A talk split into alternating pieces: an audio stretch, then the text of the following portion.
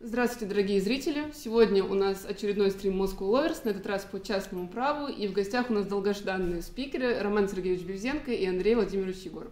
Можем начинать. Добрый вечер. Добрый вечер. Ну, Роман Сергеевич, давайте. Давайте. По порядку. Спасибо всем за вопросы, которые прислали заранее. Мы решили, что было бы справедливым, если мы сначала будем отвечать на те вопросы, которые пришли заблаговременно. По крайней мере, мы так э, покажем свое уважение к тем, кто эти вопросы готовил. Первый вопрос задает Павел Мунтяну. Вопрос такой. При аренде земельного участка из публичной собственности – Возможно ли изменение размера арендной платы чаще одного раза в год? Например, в течение года два раза в нормативных правовых актах изменили размер ставки арендной платы, при этом сама формула расчета осталась неизменной. Либо изменилась кадастровая стоимость, а одновременно поменяли ставку аренды в течение года. Ну, мне кажется, нет никакой разницы, как меняется размер арендной платы или предложением подписать дополнительное соглашение или одностороннее волеизъявлением. Я просто напомню, э, в практике, в судебное в свое время, это 73-й плен Высшего арбитражного суда была истолкована 614, да, по-моему, номер 614, э, в том смысле, что нельзя в договоре аренды, в том случае, если у арендодателя есть возможность в одностороннем порядке менять ставку, э, нельзя вот такое волеизъявление одностороннее выражать чаще, чем один раз в год, э, и причем только ради повышения размера арендной платы. Понижать, конечно, можно. Поэтому я бы сказал, что нет никакой разницы, как происходит, да, и кто арендодатель, частное лицо или это публичное образование, которое выражает свою волю вот таким вот образом, принимая нормативный акт. Поэтому я, я согласился бы с этой идеей о том, что это недопустимо. Ну, собственно, Логика 614 в этом. Защитить арендатора от произвола арендодателя при изменении размера арендной платы. Ну, с, другой стороны, все эти формулы придуманы были как раз, они абстрактные для всех. Здесь на самом деле действительно игра словами по поводу того, что такое нормативно-правовой акт. Потому что если это изменение третьего лица, ну то есть это если бы допустим, меняет правительство России, а это играет для Москвы и всех остальных, то вроде это разные субъекты, это действие некого третьего лица. Вот. Но когда ты до самого себя меняешь, э, какая разница, ты в конкретном договоре меняешь или в э, формуле, как бы, которая играет для всех. Вот. Но я боюсь, что как раз судебные практики вот подобного рода как раз формулировки насчет того, что абстрактные изменения. Я, может быть, сейчас вспоминаю это 66-е информ письмо, может, в нем там, но там как раз, когда я помню, это обсуждалось, идея была такая, что если меняется формула, ну, то есть в формуле какие-то составляющие объективные там меняются, ну и что? То, вроде как э, это не распространяется на соответствующий запрет из 614 ГК. Мне сам по себе запрет кажется странным как раз. И я лично предпринимал бы действия до его нивелирования. Потому что, ну почему? Там некоторые люди прям всерьез воспринимали, это вот, по-моему, 73-й пленум преодолело, а вот на, когда 66-й информ письмо в 2001 году там, а, там говорили, ну, даже по соглашению нельзя поменять. Прям на полном серьезе судьи высшего суда говорили, вот такой, такой, такая затравка в ГК, типа мы за вас решили, ребят, как лучше.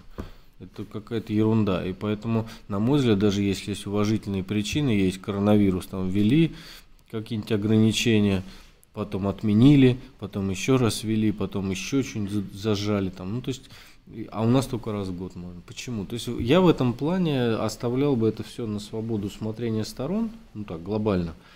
Вот, а фильтровал и защищал бы людей при помощи оценки конкретных ситуаций, там добросовестно это изменение было или нет. И я думаю, что если это объективно такие вот ну, поднимаются ставки для всех, если это обусловлено инфляцией там или еще чем-то, ну, наверное, скорее было бы приемлемо. Ну, в общем, я подозреваю, что суды, наверное, наши скорее будут допускать неоднократные истории. Тем более изменение кадастровой стоимости, это вроде как объективная вещь, пришли, переоценили. Вот, и одновременно ставку поменяли. Ну. Это не значит, что два, два изменения произошло. Кадастровая стоимость сама по себе, ставка сама по себе. Вот. Ну, я, кстати, не думаю, что такое возможно, когда, например, федеральное правительство принимает решение какое-то, которое там, изменяет э, ставки. Допустим, для аренды московской. Ну, да, обычно, обычно это волеизъявление и одновременно как собственника. Да. То есть он здесь как суверен, и как собственник. как раз в 73-м пленуме как раз была эта идея проведена вот в самых начальных пунктах о том, что просто способ э, для собственника, для публичного образования, способ упростить э, работу, связанную с э, изменением условий договора, потому что ну, тоже в Москве, я не знаю сколько, наверное, сотни тысяч, наверное, договоров аренды. Если требовать внесения изменений в каждый контракт, ну, это ненужная работа. Но здесь можно вспомнить Конституцию обновленную и норму о том, что вот есть некая единая система органов публичной власти. Ну, если она единая, если вдруг такое возможно, что, например, федерация что-то меняет, это сказывается на московских контрактах, ну вот, что писать. А с другой стороны, если не брать Конституцию, если а, понимать, что это НПА, это фактически такое волеизъявление, что я поднимаю, ну, тут мало чем это отличается от решения МТС, например, сказать, что ребята по всем тарифам на рубль дороже звонки теперь, да, то, строго говоря, это сделка, требующая восприятия, она должна быть доведена. Ну, у тебя 100 тысяч, а, а значит 100 тысяч писем направляешь, пока они не получат. Нормативный акт, публикация. Так я и говорю про это, что угу. если мы понимаем, что это никакой не нормативный акт, а это угу. способ объехать, ну, такой обход закона, условно говоря, что всех не уведомлять, типа, мне лениво, ну, так, как раз это можно заблокировать таким образом.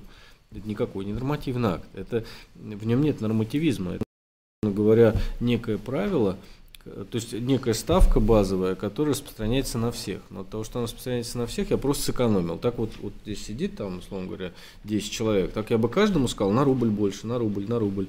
Вася, Петя там. А угу. так я говорю, ребята, на всех на рубль больше. Ну, ну то есть то есть тут еще и тогда вопрос с точки зрения, насколько это корректно нормативно. Ну, это, это примерно та же самая проблема, как уведомление путем публикации всех, например, да, там, там, в банкротных делах. Без указания закона такие штуки невозможно, я mm-hmm. считаю. А это закон позволяет э, публичному собственнику изменять?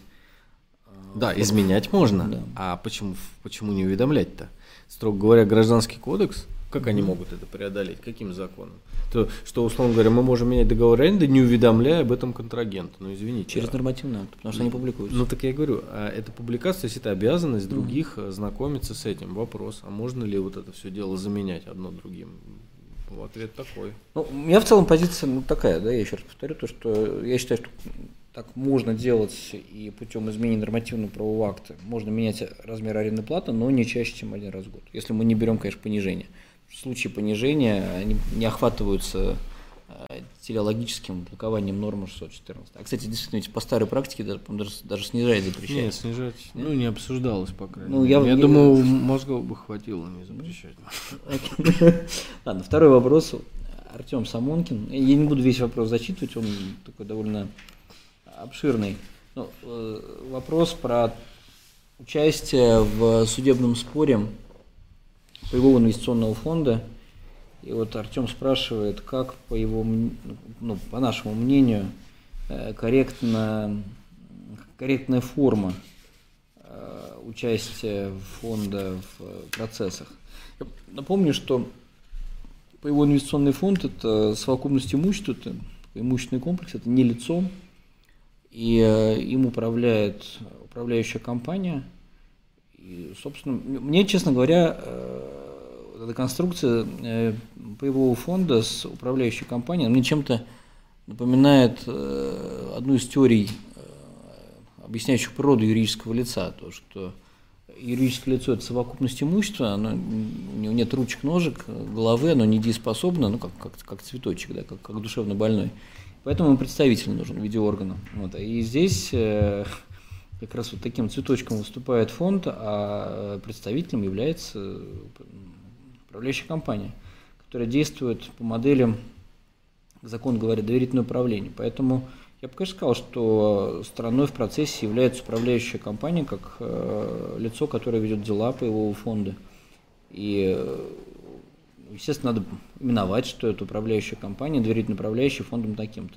Потому что это ведение дел фонда. Да? Управляющая компания не свои ведет дела. Какая-то позиция есть по этому? Я так считаю. Окей. Ну, ответ э, правильно. Конечно, управляющий фонд не может быть никаким, он не субъект права. Вот. А вот между первым и вторыми вариациями нужна пометка ДУ или не нужна пометка. На мой взгляд, там по смыслу может быть понятно. Вот. Но другое дело, что если это управляющая компания управляет несколькими фондами, бывает один, всегда. два, три, тогда непонятно каким. То есть, то есть, Мгм. и- а, а здесь обязательно э, персонификация вот на конкретное имущество. Поэтому здесь надо просто понять в интересах какого фонда или в скобках управляя каким Мгм. имуществом. Это как раз очень интересное явление сепарации имущественных масс. Недавно э, немецкий учебник смотрел, там как раз это разбирается, что вообще-то у каждого человека, ну, обычно субъекта, одно имущество. Ну, вообще невозможно сепарировать. Ну, просто я не могу вот сказать, что, ну, то есть, и это будет, не будет действительным образом сказать, вот то, что в этом костюме лежит внутри, оно вот защищено от кредиторов, да, например, там, не, не смогу. А здесь интересное явление, тут вот разграни- разграничиваются, управляешь этим имуществом, персонифицировано все твои долги по поводу этого, то есть по твоим личным нельзя там налоговым каким-нибудь делам там на это. Ну то есть вот это вот примеры как раз обособления. Раз такое обособление имеет правовое значение, значит обязательно нужно говорить по поводу какого имущества ты управляешь. Ну, то есть с личными фондами, по-моему, вот пример сепарации будет. Да, лич, ну это личные фонды, это безобразие, и безобразие в том числе и по, по- по имущественному цензу, там, по-моему, от 100 миллионов, да, ведь Мгм. придумано. То есть, там такое. Ну, Для богатых. Да, это для богатых. Да, да, не столько игрушка, сколько... Ну, а это не конституционная тема, вопрос, через сколько она светит. Жалко, что никто вот про это вопрос не задает. Никто наследно не задумывается. Возраст аудитории понятен. Ладно, давайте Так, дальше. ну давайте дальше. А, Заключен договор аренды под строительство. Арендодатель публичный собственник. Арендатор строит и регистрирует право собственности до истечения срока договора аренды. Потом он обращается к публичному собственнику для заключения договора аренды по 3920, ну, в смысле под возведенным зданием. Публичное образование отказывается заключать аренду под эксплуатацию здания, пока не истечет срок действия аренды для целей строительства. Можно ли говорить о прекращении договора аренды под строительство в связи с достижением его цели, завершения стройки? Вот хороший вопрос, он очень здорово показывает абсурдность конструкции эм, даже не самой строительной аренды, потому что это уже трюизм, и я уже язык стесал, по-моему, до основания, рассказывая про это. Это уже, наверное, даже не интересно никому. А абсурдность даже вот той конструкции, которая есть у нас в земельном кодексе, в смысле разделения отдельно строительная аренда, а потом аренда для эксплуатации. У нас есть в земельном кодексе единственный случай, по-моему, когда законодатель говорит о том, что сразу можно заключать договор аренды для целей строительства и последующей эксплуатации здания. Это правило о предоставлении земельных участков для строительства доходных домов. Одно время, я так понимаю, была модная идея, видимо, у правительства. Они хотели развивать рынок доходных домов, рынок э, съемного жилья, для того, чтобы, ну, видимо, показать людям, что есть второй путь, есть путь не покупки недвижимости, а рынок э, такой цивилизованной аренды жилья, то есть аренда не у бабушки там, там, или бабушкиной квартиры, а вот у управляющей компании. И ради этого в земельный кодекс были внесены довольно прогрессивные правила, вот в том числе о том, что земельные участки под строительство доходных домов представляются под строительство и последующую эксплуатацию сроком, по-моему, не менее э, по-моему, 25, не более 49, ну сейчас я, точно не помню цифры, но какие-то таки- такие довольно внушительные они были. И это правильно, да, то есть это уже еще один шаг мы сделали через эту конструкцию к пониманию такого института, как право застройки. Но общие правила, да, они такие, что сначала тебе дают в аренду, построил, ввел в эксплуатацию, сделал то, что я называю горизонтальное разделение, зарегистрировал право на здание, у тебя появилась вещь недвижимая, и потом ты можешь пойти и получить землю либо в собственность выкупить по 39,20, либо взять в аренду. Вопрос ну, понятен, да, потому что действительно арендная плата по э, строительной аренде, она выше, чем арендная плата за ну, эксплуатацию земельного участка, на котором уже здание есть. Потому что считается, что доход государства, доход суверена, в данном случае центр дохода – это обложение стоимости возведенного здания через имущественные налоги, а не плата за землю. Как э, решить казус, который э, здесь э, поставлен? Ну, то, что постро, построили досрочно. Автор предлагает через достижение цели обязательства, но мне, честно говоря, не очень эта идея нравится. Все-таки достижение цели обязательства как основание прекращения договора, не знаю, не уверен. Есть только каким-то вот толкованием таким целевым толкованием договора выводить через 431, ну, по крайней мере, таких норм нет, да, то есть нормативно опереться на это невозможно. Можно, конечно, попытаться а, пойти через какой-нибудь догматический путь, сказать, что содержанием обязательства арендодателя является обеспечение ну, деятельности арендатора, то есть обеспечение такой эксплуатации вещи, которая является предметом аренды, для того, чтобы арендатор мог делать то, что он делает. Если арендатор закончил строительную деятельность и получил вот в эксплуатацию, то у арендодателя это обязательство обеспечить э, пользование, спокойное арендное пользование, но прекращается невозможность исполнения. Но мне тоже, честно говоря, кажется, что это очень искусственно, натянуто. И мне такой подход, наверное, не, не кажется самым, э, самым лучшим. Можно попытаться через э, добросовестность, например, грохнуть э, нежелание арендодателя э, прекратить досрочно договор строительной аренды и переоформить это в аренду для пользования под зданием. Ну, очевидно совершенно, потому что нет разумных причин для публичного образования не подписывать такое соглашение. Ну, в общем, вот, вот какие-то такие, наверное, да, три пути. В принципе, то, что э, говорит автор про достижение цели, мыслимо, но я не знаю, как это нормативно обосновать. Ну, очень хороший вопрос. Хороший вопрос. Здесь э, сталкиваются между собой, э, с одной стороны, э, ну, понимание, как, ну, цели, ради чего все это да, делается, и она расходится с формой. Потому что по форме строительная аренда заключена, например, до марта 2022 года, а сегодня дом уже стоит. И здесь без такого серьезного целевого толкования соответствующих норм не обойтись. Э, я думаю, что нужно им заниматься этим целевым толкованием.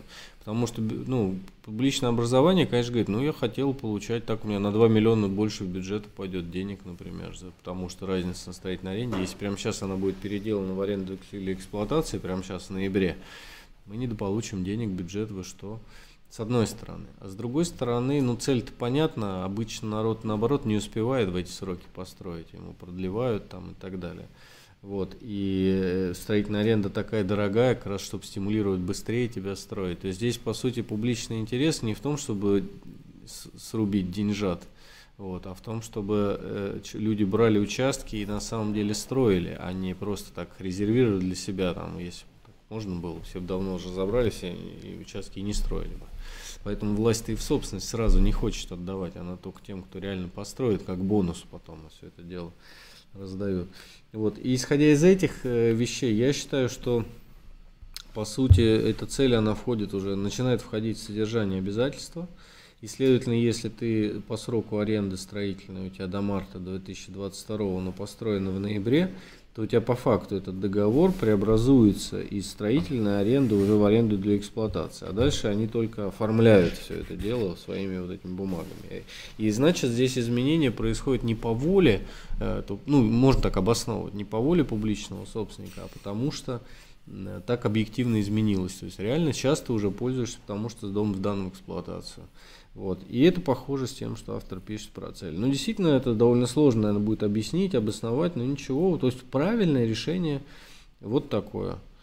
И я тут недавно занимался проблемой, знаете, с какой связано с... То есть суды справляются с этим. Мы тут ожидаем, что они не могут, нормально. Э, вопрос такой.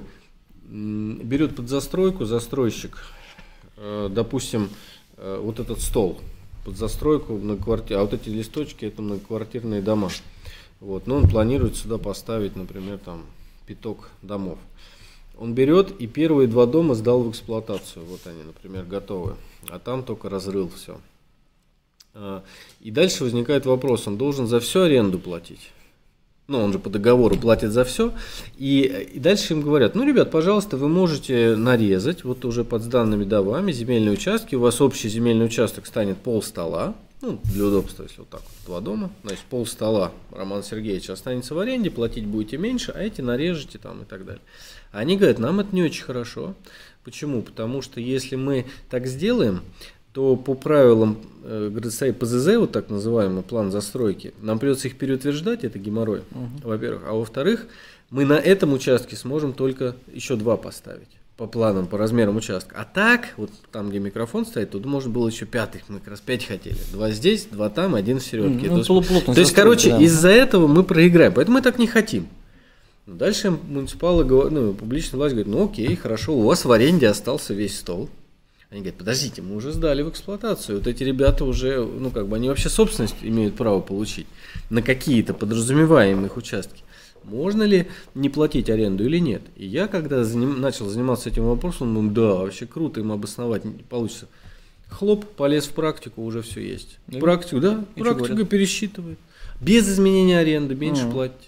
Ну, кстати, много э, такого. Ну, кстати, ведь э, земельный участок входит в состав общего имущества построенных этих домов в силу закона. Да, Понятно, что он не замежован, да. Но я бы, если бы я был бы судьей в таком деле, я бы так сказал, что ну, это означает, что окей, не земельный участок вошел, а доля в большом земельном участке пропорционально ну, площади вошла. Ну и тогда можно выйти вот на то решение, будем ну, Ну, доля, доля в одной, с одной стороны, с другой стороны, вся, вся в аренде. Почему mm-hmm. снижать? Сюда снижают, понимаете? Вот они в экономику смотрят mm-hmm. и прочее. Поэтому здесь тоже, мне кажется, раз они, на мой взгляд, тот вопрос, который я сейчас озвучил, по которому я уже знаю решение, он еще более сложный, чем этот. Да. И тому и его делают. А раз более сложный умеет, то значит с этим тоже должны справиться. Поэтому. Ну, и, я думаю, что интуитивно все понимают, что когда себя так ведет публичное образование, это неправильно. И в любом случае на, на десятку сошлются и скажут, что. Ну, если да. независимый суд, который не, да. не пасует перед публичным правообразованием. Да. А тонкое объяснение, такое догматическое объяснение этому.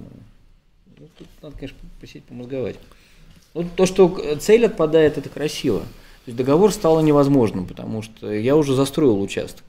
Вот, вот я, я бы скорее, наверное, вот к этому варианту склонился, то, что э, поскольку, поскольку участок уже застроен, то это невозможный контракт, и поэтому он прекратился.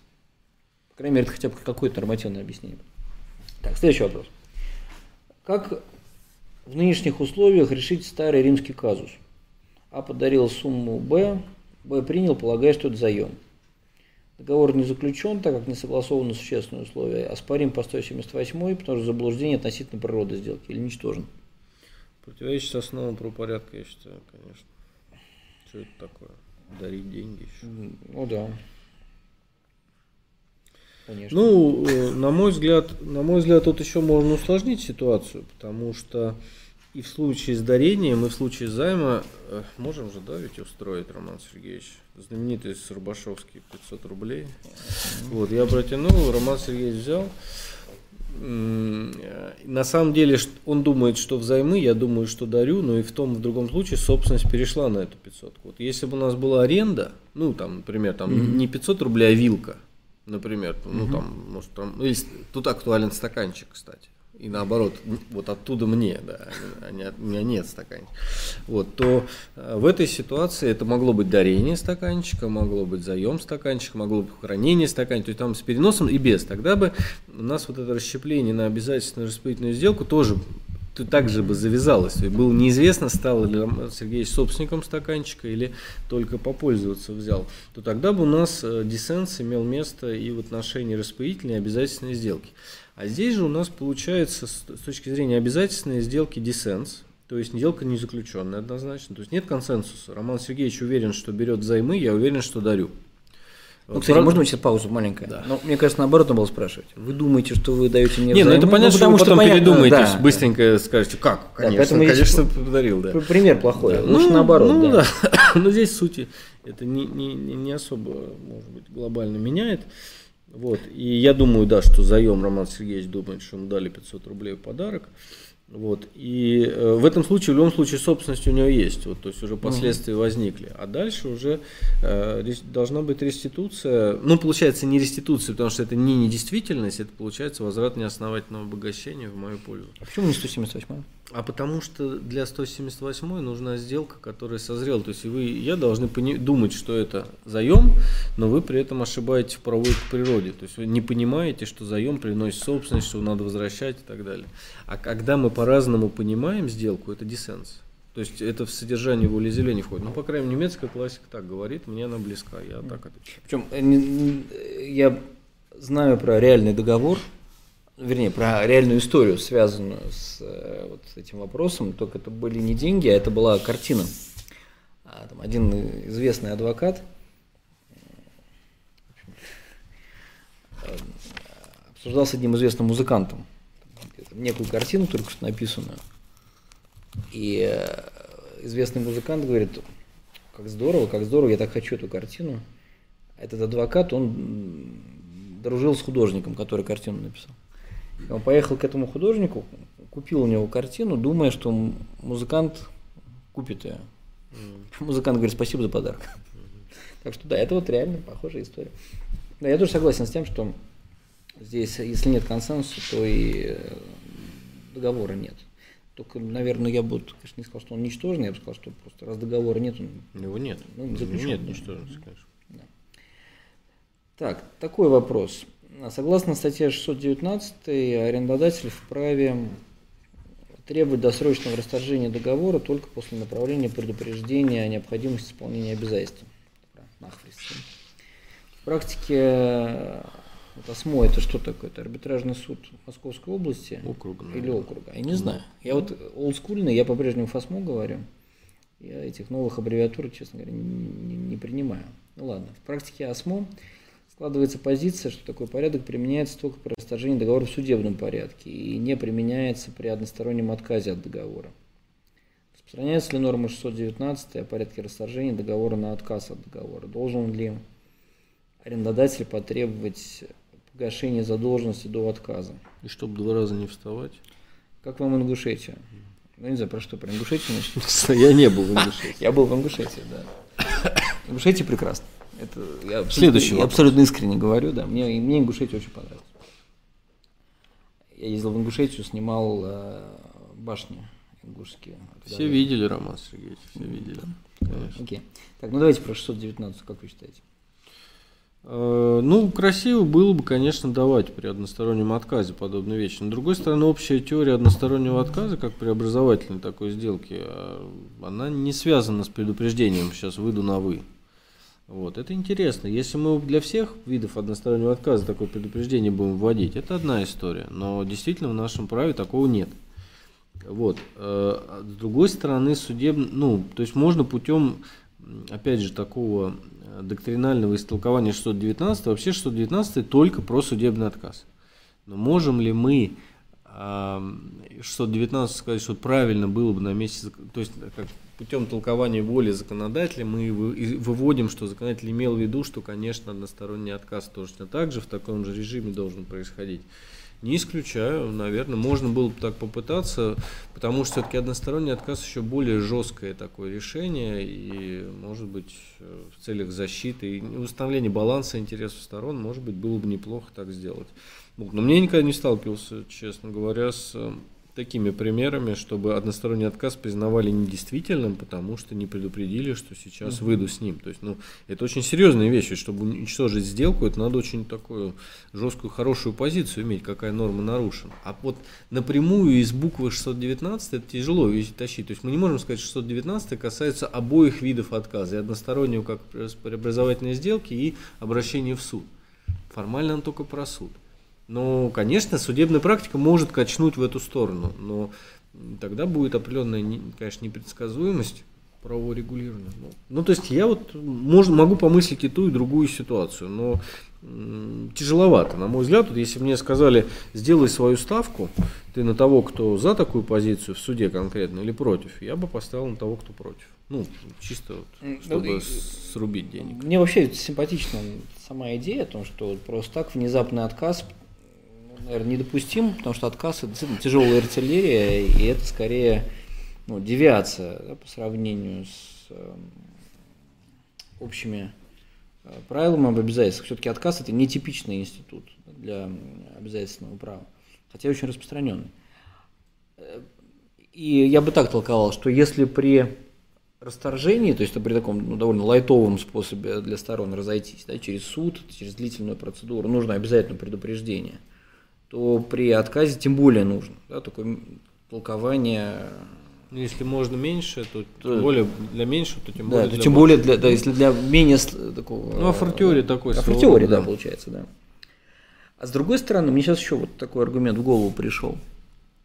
Можно ведь так рассуждать, как, интересно, 619 правило, а, ну, это, по сути, нахфрист, да, как соотносится с м, 452 ГК, который устанавливает обязательный претензионный порядок э, расторжения договора. Там же тоже нужно да, сказать, я иду на «вы», я сейчас пойду в суд, буду требовать расторжения. И для чего вот это вот уведомление о том, что я пойду в суд требовать расторжения? Для того, чтобы тот, кто нарушает, вот, как-то исправился и э, конфликт был э, урегулирован. Может быть, действительно, да, 619 как говорит, нужно обязательно сказать, ну-ка ты вот, пожалуйста, плати, да, пожалуйста, исполняй обязательства. То есть сначала вот это уведомление, а потом что? Надо выполнять э, 452 да, написать, а теперь я пошел в суд с иском о расторжении договора. Вот. Может быть, это вообще одно и то же? Может быть, это про одно и то же уведомление в э, 619 и м, 452? Потому что, ну, ну, неразумно, мне кажется, неразумно заставлять э, того, кто страдает, э, кредитора, э, заниматься мультипликацией бумажек. Поэтому можно так рассуждать, что в ш- 619 эта норма появилась как продолжение или в развитии идеи 452. Ну да, Да. и как они, пре- претензионный порядок, чтобы суды Мгм. не загружать. То есть Ну как да. бы меньше всего думали, собственно, об интересах ответчика и так далее. а О судебных интересах скорее. Хороший вопрос. Так что так. Ну, следующий? Давайте, да. Следующий вопрос. Между лицом А и лицом Б заключен договор, по которому А заключает договор страхования, а премию оплачивает Б. А заключил договор страхования, но из-за задержки Б в оплате страховой премии он решил сам оплатить премию. Вопрос, как взыскать э, с Б уплаченную А страховую премию? Мне кажется, договорное требование, если мы договорились о том, что ты платишь за меня, и ты не заплатил, договор нарушен. передо Мне кажется, очень тяжело здесь. Надо понять, а на каком основании Б платит за А. Это могло быть обещание дарения какое-то. Это могло Ой, быть... мне не нравится норма про дарение, поэтому Ну. ну, коммерческими организациями, поэтому. Не-не, ну так я, я при- в принципе говорю, ну, Мгм. мы, мы же понимаем, что здесь бывают разные ситуации. А если покрытия никакого не было, это что такое? Или это, ну то есть просто денег, денег дал что ли? А если, или все-таки у них какое-то покрытие есть? Ну, То есть- покрытие, конечно, есть. ну вот, Просто если, так, если покрытие есть, так ты и разбирайся с этим покрытием. Может быть, ты был должен, А был должен Б денег, и Б, и ты сам заплатил. Б тебе и говорит, ну хорошо, ладно, я тебе должен был в счет тех, тех денег, не, наоборот, Б должен был, А, Мгм. в счет Ну, этих да. денег я тебе должен был заплатить, я не заплатил, а запла- так ты иди ты взыскивай тогда по тому основанию, у тебя не, не в силу страхования. То есть, понимаете, да, то есть в данном случае это не порождает обязательства, это Ну, способ ну, да, исполнения да, да, да, старого. это способ это другая тема. исполнения, да. Ну, либо была новация, А если он например, просто да? на пустом месте и пришел, я сказал, вы там за заказка своей машины с 200 Мгм. тысяч, не вопрос, я заплачу. Так что имелось в виду? Просто, ну, я заплачу, у вас сейчас денег, может быть, нет. Мгм. Ну, хорошо. Ну, то есть, это не та ситуация, когда с меня можно их взыскать. Ну, то есть, я не уверен, что можно. Нет, меня подожди, ты- ты- мы с тобой договорились о том, что ты заплатишь за 200 тысяч за меня. Ну, это что, обещание дарения? О- Окей, если, Если нет- обещание долга, дарения, можно дарение, понудить? да. А можно понудить забрать у меня это все дело? Честно говоря, мне кажется, если ты пообещал подарить, но не подарил, то деньги, я думаю, да. Ну, короче, тогда здесь недостаточно данных. Здесь надо разбираться, Ну, какое основание да. вот Я согласен, то, что надо да, поковыряться будет в э, покрытии, которое объясняет, почему вдруг одно лицо согласилось заплатить за другое лицо. Ну, в целом, то есть, если есть договор, э, по которому одно лицо должно было совершить платеж, и это обычное обязательство денежное. Ладно, давайте дальше. Так, Владимир Тихонов спрашивает. Какое ваше отношение к диссоветам ВАК и внутренним советам вузов? Роман Сергеевич, где планируете защищать докторскую? Ну, как я, я человек токсичный, если я скажу где, то не дай бог ликвидируют или, или поменяют что-нибудь, поэтому пока не хочу э, рассказывать. Надо говорить, я люблю ВАК. Я люблю ИЗИСП. Я буду защищаться в ИЗИСПе, да. Я шучу, конечно. Э, ну, не знаю, я могу рассказать про свое отношение к э, диссоветам ВАКа. Оно, ну, вернее, не диссоветам ВАКа, а тем диссоветам, которые работают э, по правилам ВАКа и, например, докторские степени, которые потом требуют подтверждения стороны ВАКа. Ну, мне, честно говоря, кажется, это очень странная система, но я вообще не люблю государственное регулирование в образовании, вообще в принципе, в целом, в образовании, в науке. Потому что там, где государство э, начинает активно вмешиваться, это бюрократизация, отсутствие здравого смысла, как правило. Я уж не говорю про коррупцию. Ну, то есть мне все это ужасно не нравится. Мне намного больше нравится система, когда а, сертифицир... ну, такая сертификация в кавычках – научных степеней, валидация научных степеней осуществляется университетами. И университеты берут на себя репутационные риски. Но, правда, для этого что нужно сделать? Для того, чтобы ты говорил, я кандидат наук в скобках МГУ. И все видят, что если ты балбес, и твоя диссертация кандидатская, это там, полная ерунда. Но это проблема МГУ тогда, это МГУ запятнало репутацию. Или, например, я доктор наук защитился в какой-нибудь сельскохозяйственной академии, там, где-нибудь, не знаю, в Курске. А я доктор юридических наук, вот, и я, я должен писать сельхозакадемия, там, так, так. Всем, все, все, всем все понятно сразу будет. Или там, не знаю, там, институт МВД, я слышал, что вот тоже народ защищает цивилистические диссертации как-то вот в э, системе высших учебных заведений МВД. Мне кажется, это странно, да, когда я вижу диссертацию, которая называется «Особенности франчайзинга применительно к деятельности органов внутренних дел и, в общем, особенности аренды швабр. Фу, на вас. Ладно. Ладно. Поэтому нет, поэтому я, я плохо отношусь, честно говоря, к э, вот этой системе. Мне она ужасно не нравится. Мне намного больше понравилось бы, если бы в нашей стране просто сами бы университеты присваивали бы свои собственные степени, и ты просто бы указывал в скобках там, доктор права, МГУ и так далее. Вот так. Вы, Андрей как? Я не отношусь никак к ним. Дай бог им здоровья всем. Пусть работают. Ну, просто я был свидетелем парочки скандалов, э, связанных с ВАКом и, ну, по сути, с дезавуированием защиты э, докторских диссертаций. Причем это было сделано настолько вот вопиюще, неправильно, несправедливо и ну, цинично. У меня, ну, честно говоря, какого-то такого глубокого уважения и трепета в связи с этим больше нет. С другой стороны, я знаю, как через тот же самый ВАК проходили докторские диссертации, которые явно не служили бы, чтобы считали докторскими Но диссертациями. Люди хорошие были, правильно? Люди были замечательные. Ну все. Давайте дальше. Ладно, давайте дальше. Юлия Якименко спрашивает. Как вы думаете, можно ли рассматривать как убытки денежные средства, которые были взысканы с пострадавшего лица в связи с действиями ответчика третьим лицом, но не были фактически уплачены пострадавшим. То есть есть исполпроизводство, есть арест, но фактическая оплата не произведена. Мне кажется, есть два вопроса, по-моему. Первый, мне, мне кажется, сначала вы хотите спросить, как это укладывается в понятие убытков, которые есть в статье 15 ГК. Ну, потому что, строго говоря, это же ведь не утрата имущества, да, это не повреждение имущества, не расходы в связи с защитой нарушенного права. Да, это вот просто уменьшение боления вашей имущественной массы в связи с... Очень абстрактный вопрос от ну, Юли. Да. Был бы здорово поконкретнее. Ну, давайте так. Вот... сразу, у меня директор здесь, условно говоря. Директор выдал заем. Угу. Чувак, извините, кинул и не вернул деньги. Директора к ногтю. Ну, ты плохо думал, типа. Вопрос. Присудили с директора эти убытки. Угу. Это уже убытки директора. Он может уже с этого ну, заемщика идти или нет? Ну, Вот у меня позиция, скорее всего, если эту ситуацию, например, имеет в виду Юли, то я считаю, нет, пока он не заплатит, к нему требование не перейдет, потому что иначе странно будет. У юрлица-то ему хоть от кого-то бы получить, а если требование перейдет к директору, и он еще не заплатит, а тот заплатит, ну и так далее. То есть там кто узнает. Поэтому я считаю, что требование к директору должно переходить вот от юрлица, только после того, как он реальные деньги Мне кажется, здесь более сложная ситуация. Если, например, А здесь не понимаю. Ну, допустим, поставщик не поставил вовремя товар, а у меня есть контракт на его продажу.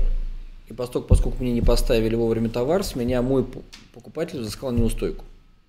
Но я не, не заплатил. Но я еще не заплатил, Здесь, потому что здесь для меня этот пример проще. В Ну. этой ситуации можно взыскивать уже, потому что убытки это расходы, которые понес или должен будешь понести. Должен будешь понести, вот это уже написано, должен будешь да, понести. должен будешь Здесь понести, уже да. как раз э, решается. Короче, Ну, как там, расходы в связи с защитой нарушенного права, да, там есть такая странная формулировка. То есть, если, если ее, на нее глаза закрыть, ну, конечно, лучше да. поточнее, конечно. Такие слишком да. абстрактно не старайтесь вопросы. да. Ну, тут, мне кажется, можно тоньше вопрос решать. То есть, если, например, тот, против кого есть исполнительный лист, заведомо платежеспособен, какой-нибудь «Газпром», там, там, Яндекс, Роснефть, и этот лист точно со- совершенно будет исполнен, его нельзя не исполнить. Очевидно, тут да, расходы, которые неизбежно будут понесены. А если компания банкрот, и, скорее всего, ни- там никто ничего не получит, вот можно ли здесь э, убытки рассматривать? Скорее нет. Я, я, я бы отталкивался бы от казуса конкретного. Здесь тяжело, тяжело абстрактный такой общий ответ давать. Или, или это рассказ на полчаса будет, либо вот надо уточнять вопрос. Так, про лизинг вы как? Давайте. А, да, давайте. Дарья Иванова, один из немногих антилизинговых юристов наших. Вопрос об условии договора лизинга. Э, Война копья и меча у этого и щита продолжается. Ли- Лизингодатель прописал в договоре, что после расторжения договора лизингополучатель отдельно осуществляет оплату за пользование предметом лизинга, безотносительно судьбы лизинговых платежей, то есть дополнительно к ним. Какова правовая квалификация такого условия? Можно ли сказать, что это одностороннее изменение обязательства из лизинга в аренду? Можно ли сказать, что это условие неустойки, руководствуясь 147-м информписьмом, или условие направлено на недобросовестное извлечение выгоды? Ну, это... Я всегда сравниваю лизинг с, обеспеч- с займом под залог, фактически. Под просто обеспечение не в залоговое, а титульное. И мне кажется, последний обзор по лизингу подтверждает эту идею. Если так, то давайте порассуждаем на примере залога. Вы, Дарья, знаете, что я именно так делаю, так вот вы также же можете рассуждать. Давайте порассуждаем.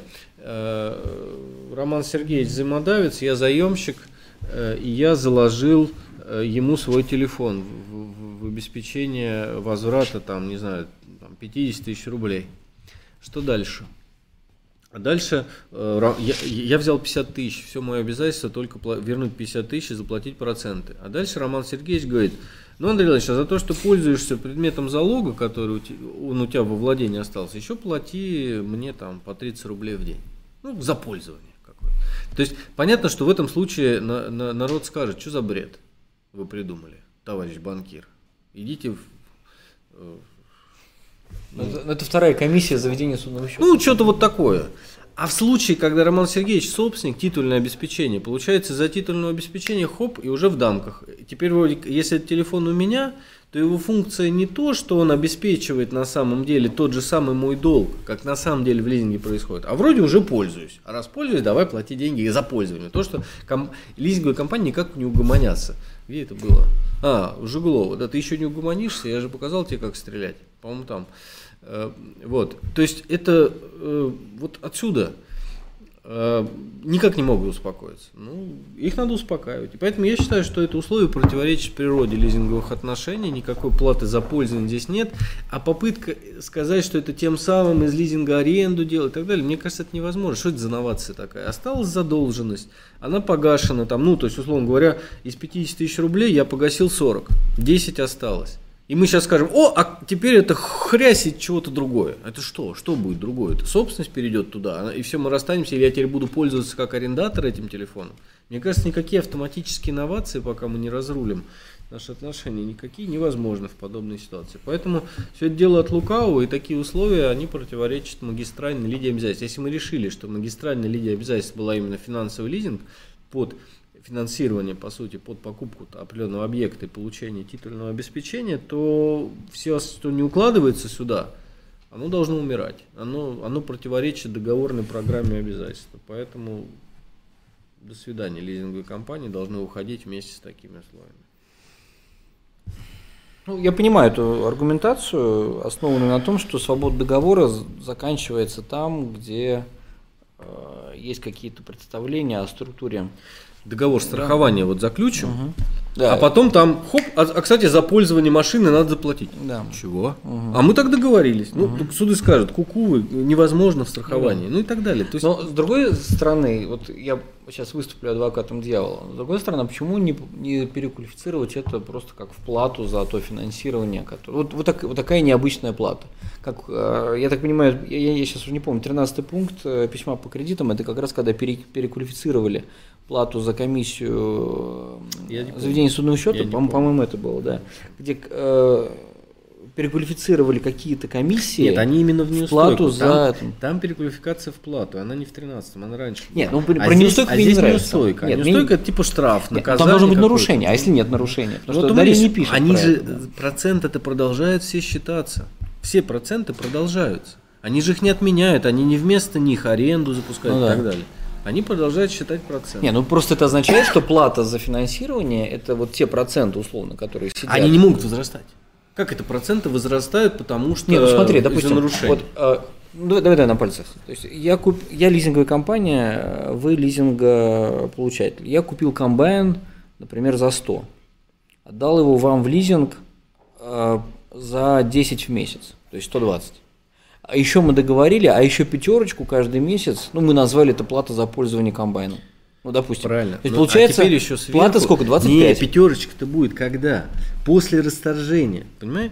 То есть мы договариваемся, что если будет а, конечно да, это да, же да, как да. наказание mm. за то что чтобы еще вот кроме что-то срубить на, а, на, ну, на нем. ну не знаю ну тогда это действительно это очень похоже на на санкцию и они то пытаются есть, вывести это ну, из-под Нет, ну смотрите, то есть, говорит так, вот я лизинговая компания заявляю отказ и говорю, ну-ка верните ко мне комбайн.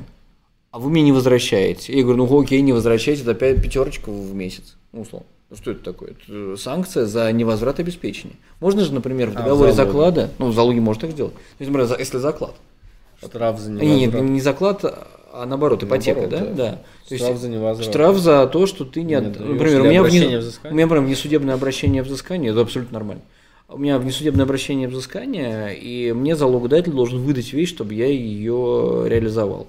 И мы в договоре залога пишем, что если не выдашь вещь, тебя э, там, штраф э, полпроцента от стоимости там, за день про просрочку.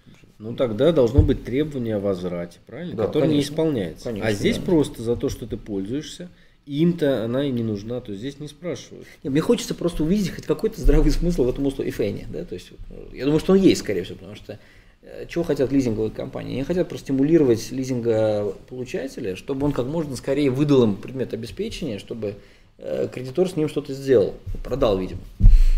Они, конечно, зря это называют плата за пользование. Я согласен, что если есть отказ от э, договора лизинга, должно быть требование о чем? О том, выдай мне обеспечение, чтобы я из него удовлетворился. И вот санкция за нарушение этого, этой обязанности выдать обеспечение, вот такая вот пятерочка в месяц за пользование. Ну, в общем, надо читать, наверное, все-таки условия договора. И вот действительно важный вопрос такой. Э, если требования о выдаче, если требований нет, а просто кредитор что говорит, я отказался от договора, ты мне должен, а, кстати, а если ты оставляешь себе комбайн, ну просто плати за пользование. Вот это странно. Ну, понятно. Просто экономический Нет, собственник, конечно, лизинг неустойку можно пробовать. Неустойку, да. Ну, там 333 да. со всеми вытекающими, да. Так.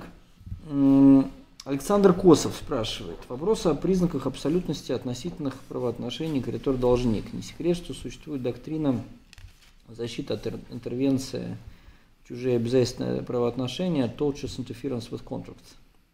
Можно ли узнать ваше отношение к ее проявлению в нашем правопорядке? Если реализовывать данный подход, как, по-вашему, следует наделить относительное право кредитора атрибутом абсолютности через признание некого права на право требования – то есть кредитор обладает деликтным иском против интервента, или же избрать модель иска о взыскании чисто экономических убытков, финансовой потери без посягательства на абсолютное право. У меня вот всегда был такой подход э, к тотчас интерференс, то, что это обычное деликтное требование. Но действительно, для того, чтобы остаться в эм, классическом деликте, э, что нужно? Вред имуществу. Вот вред имуществу вы предлагаете выводить через наличие абсолютного права на обязательное правоотношение. В моей картине мира это не нужно, потому что имущество – это в том числе мои кредиторские требования к должникам, к моим. если вы вдруг сделали так, что мои должники не, в принципе не способны теперь исполнить обязательства, вот вы причинили вред моему имуществу. Это ну, достаточно. То есть я здесь не вижу необходимости вот в этом удвоении, да, в а, признании а, некого такого абсолютного права на относительное требование. То есть я здесь не готов это поддержать. И мне кажется, здесь не нужны чисто экономические убытки. Я положительно отношусь к доктрине интервенции в чужие обязательные отношения с важными ограничениями в этой связи. Защита нужна, таких примеров уже много, двойные продажи, там, да, субсидиарная ответственность при банкротстве фактически есть эта интервенция, которая у нас есть уже давно. Вот. А согласен с тем, что право на право здесь не, это не объяснение. Оно на самом деле так есть. Весь вопрос, как на это смотреть. Но mm-hmm. это уже следующая сложная mm-hmm. проблема. У нас еще там 50 ну, вопросов. Да. Я предлагаю лучше ускориться. Я, я, я расскажу про один интересный кейс, в который я был вовлечен, как раз связанный с uh, Touchless Interference. Это когда был договор поставки, цена по которому была очень существенная, это там, сотни миллионов долларов были. И должник был готов, то есть он аккумулировал необходимую сумму и был готов заплатить, но третье лицо организовало рейдерский захват компании должника. И после рейдерского захвата вот эта денежная сумма, готовая к платежу, она растворилась где-то в офшорах. И вот стал вопрос к тому, кто организовал этот захват. Кредитор может иск предъявить? Да, конечно. Вот, и вот типичный пример точно с интерференсом. Я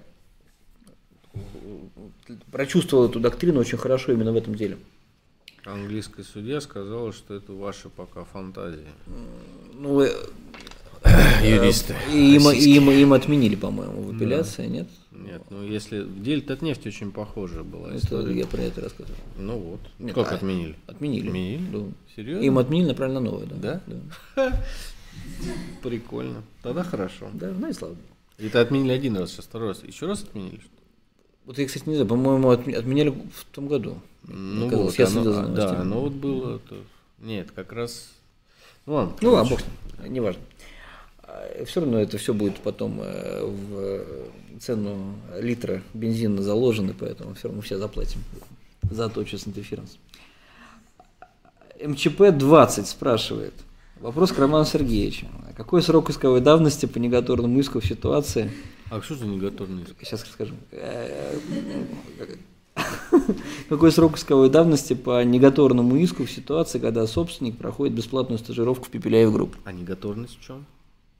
Сейчас расскажу. А сначала отвечу. Но мне кажется, что этот срок исковой давности он будет явно э, меньше, чем срок исковой давности по негаторному иску, когда собственник проходит платную стажировку в Ильфах. Поэтому, э, да. Это, это громкая а, история. иск э, про вопрос? Ну, конечно, да. Ну, а. Народ расстраивается из-за того, что им предлагают э, иногда в юрфирмах Их не берут на бесплатную стажировку, когда, потому что они не сдают экзамен. Нет, не так. Э, они приходят на стажировку, и не, я не помню по нашим правилам, там действительно есть какая-то опция платная стажировка, есть бесплатная стажировка, я просто этих правил не знаю. Вот народ говорит, что вот бесплатная стажировка это зло, это рабство. Я, я сегодня где-то прочитал. Пусть доплачивают. Пусть доплачивают. Бесплатно стажировать? Я бесплатно не Да, что за комиссия заведения судного счета такая, да, совершенно верно. Ладно, Михаил Михайлович спрашивает. «Э, классификация сделок на реальные и консенсуальные распространяется ли на сделки с недвижимостью? Я не очень понимаю смысл вопроса, но, видимо, э, подвох в чем? В том, что некоторые сделки с недвижимостью одно время подчинялись правилам э, такой конститутивной регистрации. Например, договор купли-продажи квартиры довольно длительное время по российскому праву считался заключенным с момента регистрации и в отсутствие регистрации был ничтожен. И я помню, что, кто же по-моему, из Иркутска, по-моему, коллеги, коллега Ровный, нет, не из, нет, Ровный из Иркутска, а Хаскельберг из Томска. И вот у них была книжка про реальные консенсуальные договоры, наверное, издана где-то может, в начале нулевых, там, 2000, может быть, первый год, 2002 год, и они ввели там такой термин «региструмальные договоры». То есть есть договоры консенсуальные, которые консенсусом заключаются, есть реальные, которые передача вещи требуют, а есть региструмальные договоры.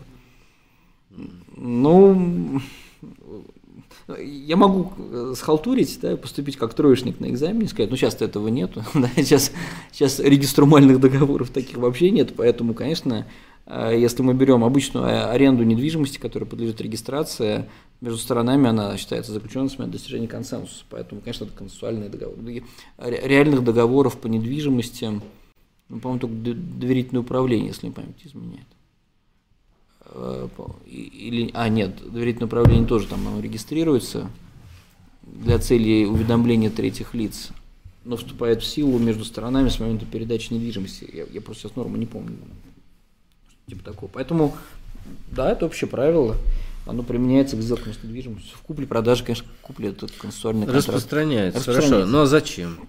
Что зачем? Ну, Зачем распространяется? Непонятно. А зачем вопрос? Ну, то есть, ну, распространяется. Что вы добьетесь этим? Ну, распространяется. Ну, распространяется. Ну, ну, курсовой, что ли, отметить? Я, я просто надо понять. Если бы это было, был вопрос, можно ли из э, договора купли-продажи реальный сделать там и прочее, недвижимость, то сомнения. как бы. Красивый вопрос, да. да. Ну, ладно, Свобода договоров при типах. Каковы последствия внесения задатка обеспечительного платежа в обеспечение несуществующего обязательства? Например, когда в основном договоре отсутствуют существенные условия. Но если договора нет, обязательства нет, а я дал задаток. Ну, Основание, я, я, я, основанием задатка является договор. Да, если, ну, если, если договор нет, то значит нет. Ну, задаток это в том числе часть платежа, значит получено не нет, должное. Получено без да, правовых оснований. Да. Все, до свидания. Кондикцион дебите, да, получается. Даниил Рут спрашивает. Вопрос... Слушайте, а можно я немножко ускорюсь давайте. с конца здесь? Тут такие вопросы быстро можно ну, ответить. Я боюсь, время так бежит. Могу сейчас. Независимая гарантия, абстрактное или каузальное обязательство? Абстрактное, Абстрактно. все хорошо. Угу. Вот, вот это вопросы. Учитесь. Тут даже без имени просто. Ну, робот, наверное, задавал, ну хороший вопрос. Существует ли приватная субординация требований в делах о банкротстве физлиц? Ну, Олег Зайцев считает, что, конечно, да, остальные пока считают, что нет. Вот, то есть, если друг другу или там жена мужу, или там папа дочке дал денег, то при банкротстве дочки папа в реестр, как обычный, встанет кредитор, а не субординированный. Вот. Ну, наверное, на маму это не должно распространяться. Скорее всего, мама все-таки должна субординироваться по логике. Так, является ли необходимость публикации сообщения о признании должника банкрота в коммерсанте рудиментом современной процедуры банкротства? Нет, не рудимента, а феодальная плата в пользу определенного господина за то, что он Олимпиаду оплачивал в Сочи. Вот такая интересная у нас э, тема. Живем в 21 веке, а заставляем всех платить там, огромные на самом деле суммы, там по 150 в деле, тысяч в деле о банкротстве и так далее, просто отстегиваются консультанту, о, пыл коммерсант, а коммерсант при этом э, кучу деревьев наших переводит на вот эти а вот бессмысленные Такой вещи. вопрос. Восприняли наш ГК титульное обеспечение? Да. Дальше. Где? Обеспечительное удержание вот, собственности. Молдавии? А, а про 491 что Конечно. Понятно. Ну, лизинг опять же. Ну, да. Ну, Факт, вот этот вопрос, конечно, прекрасный. Кого вы не советуете читать по гражданскому праву? Это, это также надо. То есть поссориться нам сейчас со всем миром надо. Да? Не, я сейчас. Я сейчас не, не, Роман Сергеевич, на самом деле это вопрос очень тонкий. Это как из серии Какие, какие порнофильмы не стоит смотреть? Представляете, вы скажете, ну не, Нет, я не смотрите вот это, вот как, стойте, стойте, какой... Да. Не, я хотел пошутить, не какого-нибудь профессора по уголовному процессу. Вспомнили, профессор Головко, например, не надо читать по гражданскому праву. Ну, не, ну а как, да? Вот мы ответили на этот вопрос, прекрасно, дальше пойдем. Я не знаю, у него нет ничего по гражданскому праву. Я не знаю. Да, потом Ну, знаете, вот вопрос по корпоративному праву. Почему судьба полных командитных товариществ после принятия ГК сложилась так незавидно при общей численности юрлиц 3 миллионов, товарищ в лучшем случае 500, из них очень много мошенничеств. То есть командитные товарищества на вере, когда пошли, это собирали деньги с людей э, на Кубани так далее. Не-не-не, мне кажется, здесь такого, почему их так мало. Ну, а мне кажется, очень простой ответ, потому что, ну, а кто хочет зачем, отвечать? Если есть зачем, ограничение да. ответственности, зачем нужно сложно? Почему так мало луков распространено на охоте? Почему, мало, почему не ездить на лошадях, в конце концов? Да, Лошадь прекрасное животное, да. изумительное, да. доброе, ласковое. Ни Это одной лошади. Ни одной лошади нет. Где лошади? Да, нет. Значит, нет Д'Артаньянов, понимаете? Да, все кончилось. Понятно. Эм, так, дальше. Давайте я про да, блокчейн. Да, давайте. Вопрос. Как, по вашему мнению, технология распределенных реестров э, может повлиять на существующие способы регистрации наиболее значимых сделок в гражданском праве, сделок с недвижимостью? Ну, давайте так, э, что все-таки наша система регистрации основана на регистрации прав, а не сделок. Поэтому э, опыт показывает, что блокчейн очень хорошо адаптируется в регистрационных системах, где сделки регистрируют, типа французов. Французов этого нет, у шведов похожая система, вот э, они перешли на блокчейн, там берешь э, телефон, сам сделку э, купли-продажи в блокчейн среде э, фиксируешь. А насколько я в свое время разбирался, для того, чтобы сделать у нас блокчейн-реестр недвижимости, надо освоить технологии, так называемые цветные монетки. Цветные монетки – это такие многослойные системы блокчейн, в которых можно записывать много информации, и они адаптивны для по объектной регистрации. У меня про это есть статья, можно найти ее, почитать на ФК+. А такой вопрос. Какова степень вины цивилистов и юристов в области частного права? Да, в том пренебрежении Хорошо. к праву, которое царит во всем обществе. Не выглядят ли юристы-цивилисты мечтателями в башнях и слоновой кости – или мошенниками, помогающими легализовать преступные доходы? Ну, я себя мошенником не считаю. Поэтому. А насчет мечтателей в башнях из слоновой кости, хороший вопрос. Ну, то есть ты учишь правильному, считаешь как есть, а в жизни так не, не есть. Это основание не, не учить этому правильно? Не знаю. То есть учить только тому, что есть, ты никогда ну, то есть человечество бы никогда не полетело даже на самолете, mm. потому что все же ходили до этого. Ну, то есть, на самом деле, общество развивает те, кто смотрит вперед. А уж в башнях они их славоновые кости или mm-hmm. еще откуда. Поэтому о каких юристах-цивилистах? Типа а об ученых речь идет, то есть вот про нас.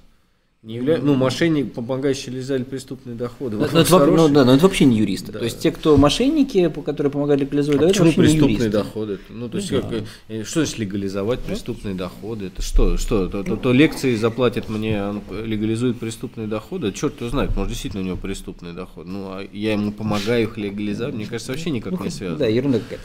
А э, по поводу башен и слоновой кости, ну, я, я примерно представляю вот целевую, э, как сказать, целевую группу те, кто так считает, это такие вот адвокаты от земли. Вот они говорят, да вот мы вот так, мы кости земли, мы вот ковыряемся в говне, да, в дерьме.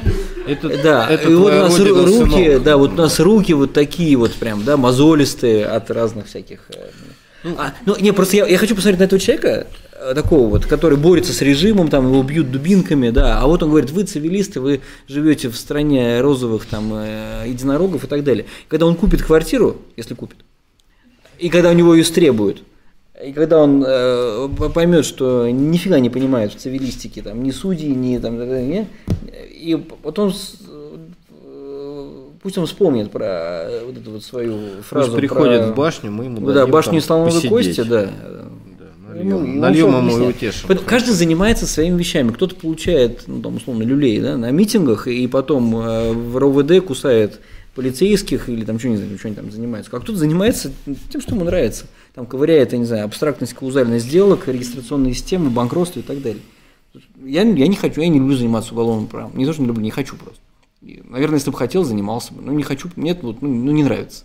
Мне нравится цивилистика. Поэтому это все, что обвинять, э, чтобы там, не знаю, борцы э, обвиняли фигуристов в том, что вот вы там катаетесь, а мы тут убрали. Ну, окей. Понятно.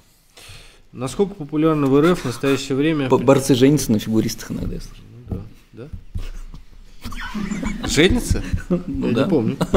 Насколько популярно в РФ в настоящее время применение механизмов государственно-частного партнерства? Как тру- трудоустроиться молодому юристу, желающему развиваться в данной сфере? Помочь трудоустроиться не могу, а тема популярная. На самом деле а, она, э, она очень странно популярная. То есть э, сейчас вот, ну там я просто как раз курс у нас идет такой по ГЧП первый раз попробовали посмотреть. Очень большая на самом деле доля ВВП э, как раз в этих всех, ну то есть вот эти все дороги э, и так далее, там э, по сути ГЧП используется как обход в каком-то смысле правил о госзакупках, поэтому очень нервничает ФАС, когда на все это смотрит.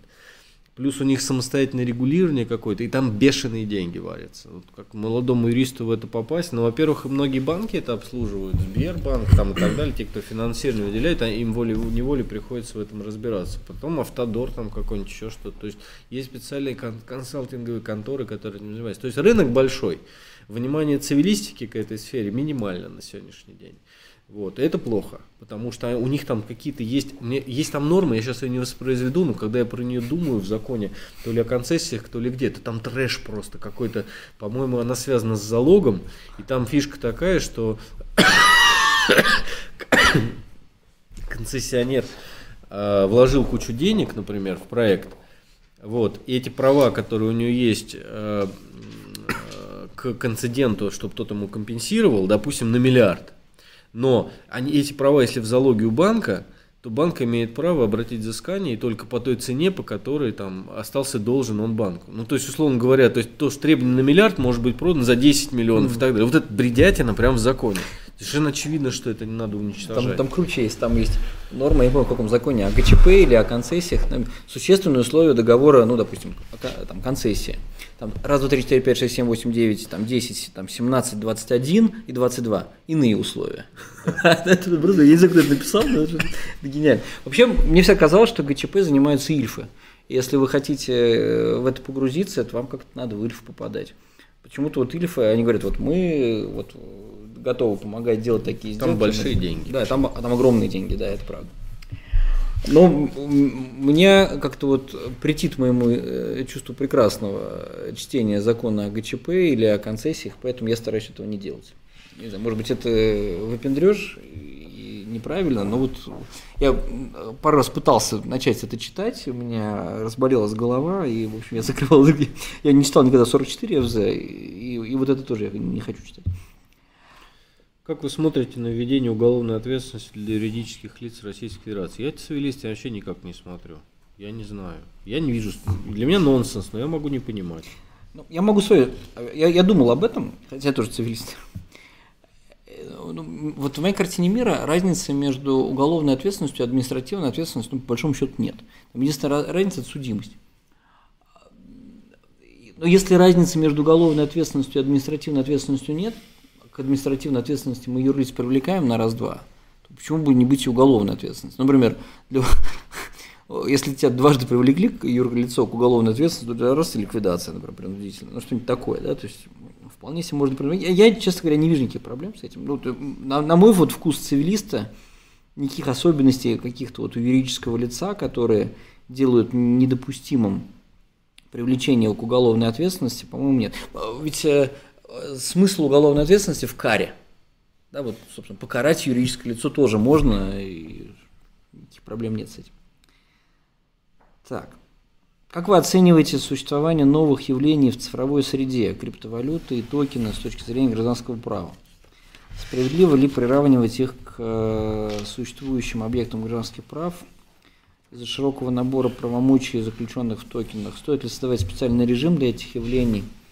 Мне, честно говоря, я, я много раз про это говорил, мне не нравится э, идея считать, что цифровые права, которые сейчас в ГК появились, это какие-то вот особые объекты. Это никакие не объекты, это просто форма фиксации имущественных прав, э, которые очень давно известны частному праву.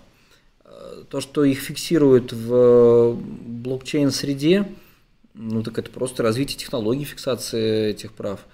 Мы же не говорим, что вот есть пергаментные права, есть папирусные права, И там есть бумажные права, ну, цифровые права. Но это же не, не, не новый объект, это просто способ фиксации информации об этих правах. Поэтому я очень спокойно к этому отношусь. Мне кажется, что э, глобально, если и регулировать ну, содержание, но не саму эту оболочку. Хорошо. Ваш, давайте на хорошем. Давайте. Ваш любимый литературный кинематографический персонаж. И почему? Я подумал, подумал, у меня два. Э, первое, ну, у меня любимые фильмы это Барон Мюнхгаузен, тот самый Мюнхгаузен, а там персонажей много любимых. И Чурикова там, может быть, даже покруче, чем Янковский в каких-то моментах. Вот. А так барон Мюнхгаузен мне нравится, да. И потому что никогда не врет, он сам это объясняет. Вот. И Егор Шилов. Вот. А Егор Шилов, это, там Егор, это, ну и так далее. Короче, вот так. Мои любимые. Мужики, правда, кстати. Ну, что делать? Моя любимая книга это, наверное, мастер Маргарита и, наверное, мастер. Вот мне как-то кажется, что это один из самых сильных вообще литературных образов, который был создан, по крайней мере, вот в русской литературе. И ну, вот все то, что есть, да, все то, что составляет э, этот образ литературный, мне очень близко, и у меня это, э, во мне это отзывается. Если быстро, то так. Хорошо. Почему аккаунт в Фейсбуке можно подвести под статью, подвести под статью 159 УК РФ, 128 ГК? Ну, потому что наша 128 очень хороша тем, что написано иное имущество. И иное имущество, то, что имеет ценность, ну, все объект. Дальше задача, конечно, пытаться его затянуть под какую-то уже известную разработанную конструкцию, под э, договоры, скорее всего, куда-то туда, вот под э, права из, из контрактов, да, из обязательств, э, аккаунт в Фейсбуке. Туда, ну, на мой вкус, да, он подтягивается. А почему это объект? Ну, потому что, потому что ценность имеет, имущественную ценность имеет. Не знаю, мне, мне кажется, по-моему, кто-то мне рассказывал, что якобы в правилах Фейсбука есть э, нормы о запрете передачи аккаунтов, обычных, персональных, а бизнес-аккаунты можно передавать. Ну, вот, то есть бизнес-аккаунт 100%, да, это никаких сомнений, это, конечно, объект прав, но это благо, да, это часто правое благо. Личный аккаунт в связи с договорным запретом на передачу, не надо, надо поразмышлять. Ну, в целом, тоже похоже. Статья 128 ГК вредная, бессмысленная, никакого смысла в ней нет. Она плохо написана просто. Да, она бессмысленная. Зачем надо выделять объекты? Ты никогда не напишешь, там, информации в ней нет. Ну что теперь, сделку mm продажи информации mm нельзя, что или клиентелу нельзя продать, ну, или нельзя аккаунт продать, ну и так далее. Поэтому это все ерунда полная, там полная смесь. Это советская, к сожалению, доктрина напутала объекты права и эта принадлежность, это на самом деле только права и вещи являются такими принадлежностями. Вот. Ну, и, ну, и, ну и абсолютные права интеллектуалка. А, вот. И есть объекты продажи, они вообще все, что по поводу mm-hmm. чего договоришься. Ну или там неготорные обязательства, там, например, или еще что-нибудь там отрицательное какое-то. Или информацию какую-то продал. Зачем обязательно эту информацию делать объектом? Зачем делать объектом услуги? Что это за бред? Да, это вот мы сейчас сидим, бред, сидим да. и сторгаем из себя объекты, понимаете, вот они летят, эти объекты. Да. Ну да, там работы, да, причем э, в ходе реформ хуже сделали, да, написали результаты работ там, и услуг, да, это какой-то... Мне чем вот симпатично, единственное, чем мне симпатичен 128 тем, что она помогает понять систематику разделов частного права. Есть вечное право, есть обязательственное право, есть корпоративное право, есть право исключительных, исключительных прав, право интеллектуальной собственности и так далее. Так, цифровое право, временная адаптивная категория или ошибка законодателя? Ну, это не ошибка, это вот я, я сказал, да, я к этому отношусь просто как к форме фиксации информации. Ну, как они записаны, это, конечно, смешно. Ну, все да. правила классификации нарушены. В этом плане это ошибка. У нас в журнале «Цивилистика», когда он еще назывался журнал СЧП, довольно номер был большой, там была такая зубодробительная статья «Величко и Евстигнеев». Мы приложили цифровые права. Там во многом их критические замечания из, из- из проекта заключения совета перенесли. Просто можете почитать, и я согласен с тем, что... написано. Хороший вопрос. Почему переход права собственности на сданное в аренду имущество к другому лицу не является основанием для расторжения или даже изменения договора аренды? Потому что есть э, предполагаемое согласие покупателя с тем, чтобы арендатор продолжил быть арендатором. Собственно, эта вот идея о том, что продажа не э, ломает аренду, она выросла из этого, да, из того, что если покупатель видит арендатора и молчит, это означает, что он хочет, чтобы э, с ним был теперь договор аренды заключен. Ну, собственно, иде- идея следования в аренде, она таким образом и проросла. Есть отличная статья одного голландского профессора про МЦО толит локацию. МЦО в скобках, но он толит локацию. Вот если интересуетесь, найдите, почитайте. Так, что еще у нас здесь интересного? Должно ли гражданское право быть в исключительном федеральном ведении? А. Может быть, не так страшен американский опыт, каким он кажется. Вам нравится соревноваться? Автор вопроса. Ну, да. Давайте. Она сейчас по всей стране пойдет, может. Вы, если из Москвы, просто почитайте чаты соответствующие, что там народ пишет. Вот. Ее, правда, все равно продавили на федеральном уровне в виде изменения в закон о ст- статусе столицы. Вот, но это все страшный сон юриспруденции. Ну, просто у нас другая страна, у нас э, исторически это унитарное государство, а все-таки Штаты исторически это союз колоний, да, то есть союз отдельных образований. И поэтому там это выглядит э, ну, очень естественно. У немцев, да, которые э, намножко, на- намного более федерация, чем мы исторически, да, потому что Российская империя вся была унитарной, а, э, да, унитарным государством. Немцы, да, которые просто объединились в союз, у них общее федеральное да, гражданское право. У нас э, исторически единственное, где сохраняли собственные э, правопорядки, ну, в смысле гражданские правопорядки, это те части Российской империи, которые обладали национальными особенностями. Да, то есть это, например, э, царство польское, да, там действовал код Сивиль де Францез всегда, хотя царство польское было частью России. Там в Финляндии действовало свое право, в Бессарабии действовало э, пятикнижие да, Арминополу, по-моему. Назывался, да. Поэтому это, это все основано на истории, а не на желании. Да? Вот мы хотим, чтобы э, люди там, в Кемерово имели свой гражданский кодекс или нет. Не, ну вы п- помните, что в Америке очень развита МЧП в этой связи. То есть нам тогда Да. придется. Да, конфликт of laws Когда между развито. Кемерово и Новосибирском, каким между людьми будет сделка, какое право Кемеровского и Мгм. Новосибирска, вообще подумайте, что будет происходить, зачем, нам чуть заняться нечем. Да, человек из Кемерово Еще вот поехал это- в Новосибирск и Да, умер да. там. Да. И вот какое наследственное право надо будет применять? Вот, поэтому э, не, не страшен американский опыт, но нам не на- нам без него. Нам страшен свой опыт, понимаете, и он гораздо страшнее, и, и давайте на его на нем учиться. Поэтому лишних проблем себе на э, одно место вообще не надо получать. У нас куда ни кинь, ку- везде клин в юриспруденции, в частном праве, в самой развитой отрасли права на сегодня, куда ни ткни. В это ваше это самое как то защ- вторжение в чужие обязательные отношения. Где разработки-то нормальные?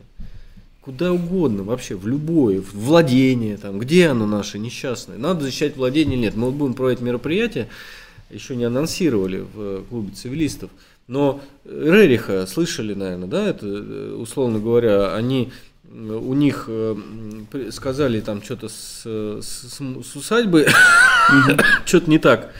Приехали убоповцы, там еще что-то, выселили их, то ли аварийные, то ли что. Все картины забрали куда-то, а потом отдали в музей. Они говорят, подожди, это вы уже у нас их забрали. Ну, это национальное достояние, ребята. Теперь. Да, да, и это всегда было. Я думаю, круто так вот. Если бы у меня дома Айвазовский бы лежал, я бы больше никогда не говорил никому, Мгм. что у меня он лежит, потому что придут, скажут, кстати, это же Иван Айвазовский, это же национальный. Давай, вынимай его, у нас полежит, что ты. Ну вот, то есть, то есть это же вообще чудо. А это владение, которое нету в праве. Если бы оно было, владельческая защита вообще, вы куда, ребят, забираете? Вот, а у нас э, ну, национальное достояние, которое перебивает Ну, владельческую вроде защиту. через 234 можно вывести некий такой вот суррогат Ну, владельческой защиты. Да, на- намеки на владение. Да. Давайте намеками жить, конечно. там, э, вот они намекнули. Вот. А такой вопрос. Были попытки закрепления лоббизма в нулевых годах. В итоге закон не был принят. Считаете ли необходимым э, разработку и принятие закона о лоббистской деятельности? Зачем Мы, это? да, мы знаем людей, которые Да, зарабатывают то есть мы понимаем, хорошо, теперь этот человек будет со значком заслуженный лоббист России. Так Иностран- ли? да, иностранные агенты. Дальше они будут мериться, мериться значками, что ли? У кого значок висит, тем будем разговаривать. Нет, ну, я так понимаю, что не, я так понимаю, что если ты э, регистрируешься как лоббист в Штатах, то тебе не прилетит э, обвинение там, в коррупции, в подкупе там, и так далее. То есть это что, это защита от э, уголовного преследования? Ну, не знаю, я не очень понимаю смысла. Я, я бы не, Попытка не все регулировать, а главное реестр лоббистов. Реестр правильно? лоббистов, Обязательно. да, с принципом Да, противопоставимости обязательно. реестр, потому что ну как же без реестра. И, и потом торжественное включение в реестр, банкеты и наоборот, соответственно. А вот такой, ну это вам, наверное, вопрос. Понятие заинтересованности в корпоративном праве и в банкротстве, почему разные? А я не понимаю. И оно, оно одинаковое, знаете почему? Потому что никто не понимает, что это такое ни в корпоративном праве, ни в банкротстве. Вот и всё. Так, и на непонимание они ро- роднятся. А вообще право концернов нормально должно быть и так далее, потому что это фактическая аффилированность и прочее, прочее, э, в основном проблемы порождает.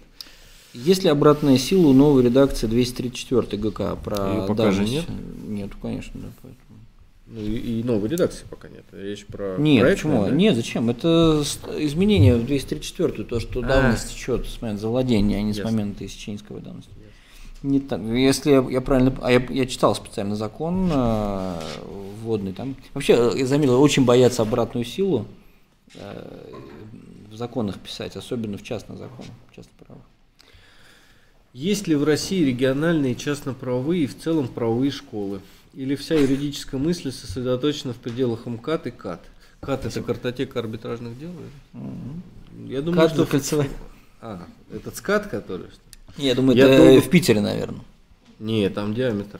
Нет, ЗСД это платный. Так, а есть еще КАД. А, КАД это Питер. МКАД и КАД. А, Да, да, да. Я живу за городом, поэтому уже неправильно. ЦКАТ надо. Вы до Да, я в тоже, ЦКАТа. я, Ну ладно. я тоже до ЦКАТа живу, да, да, да, да, да, да. Да не, ну конечно неправильно.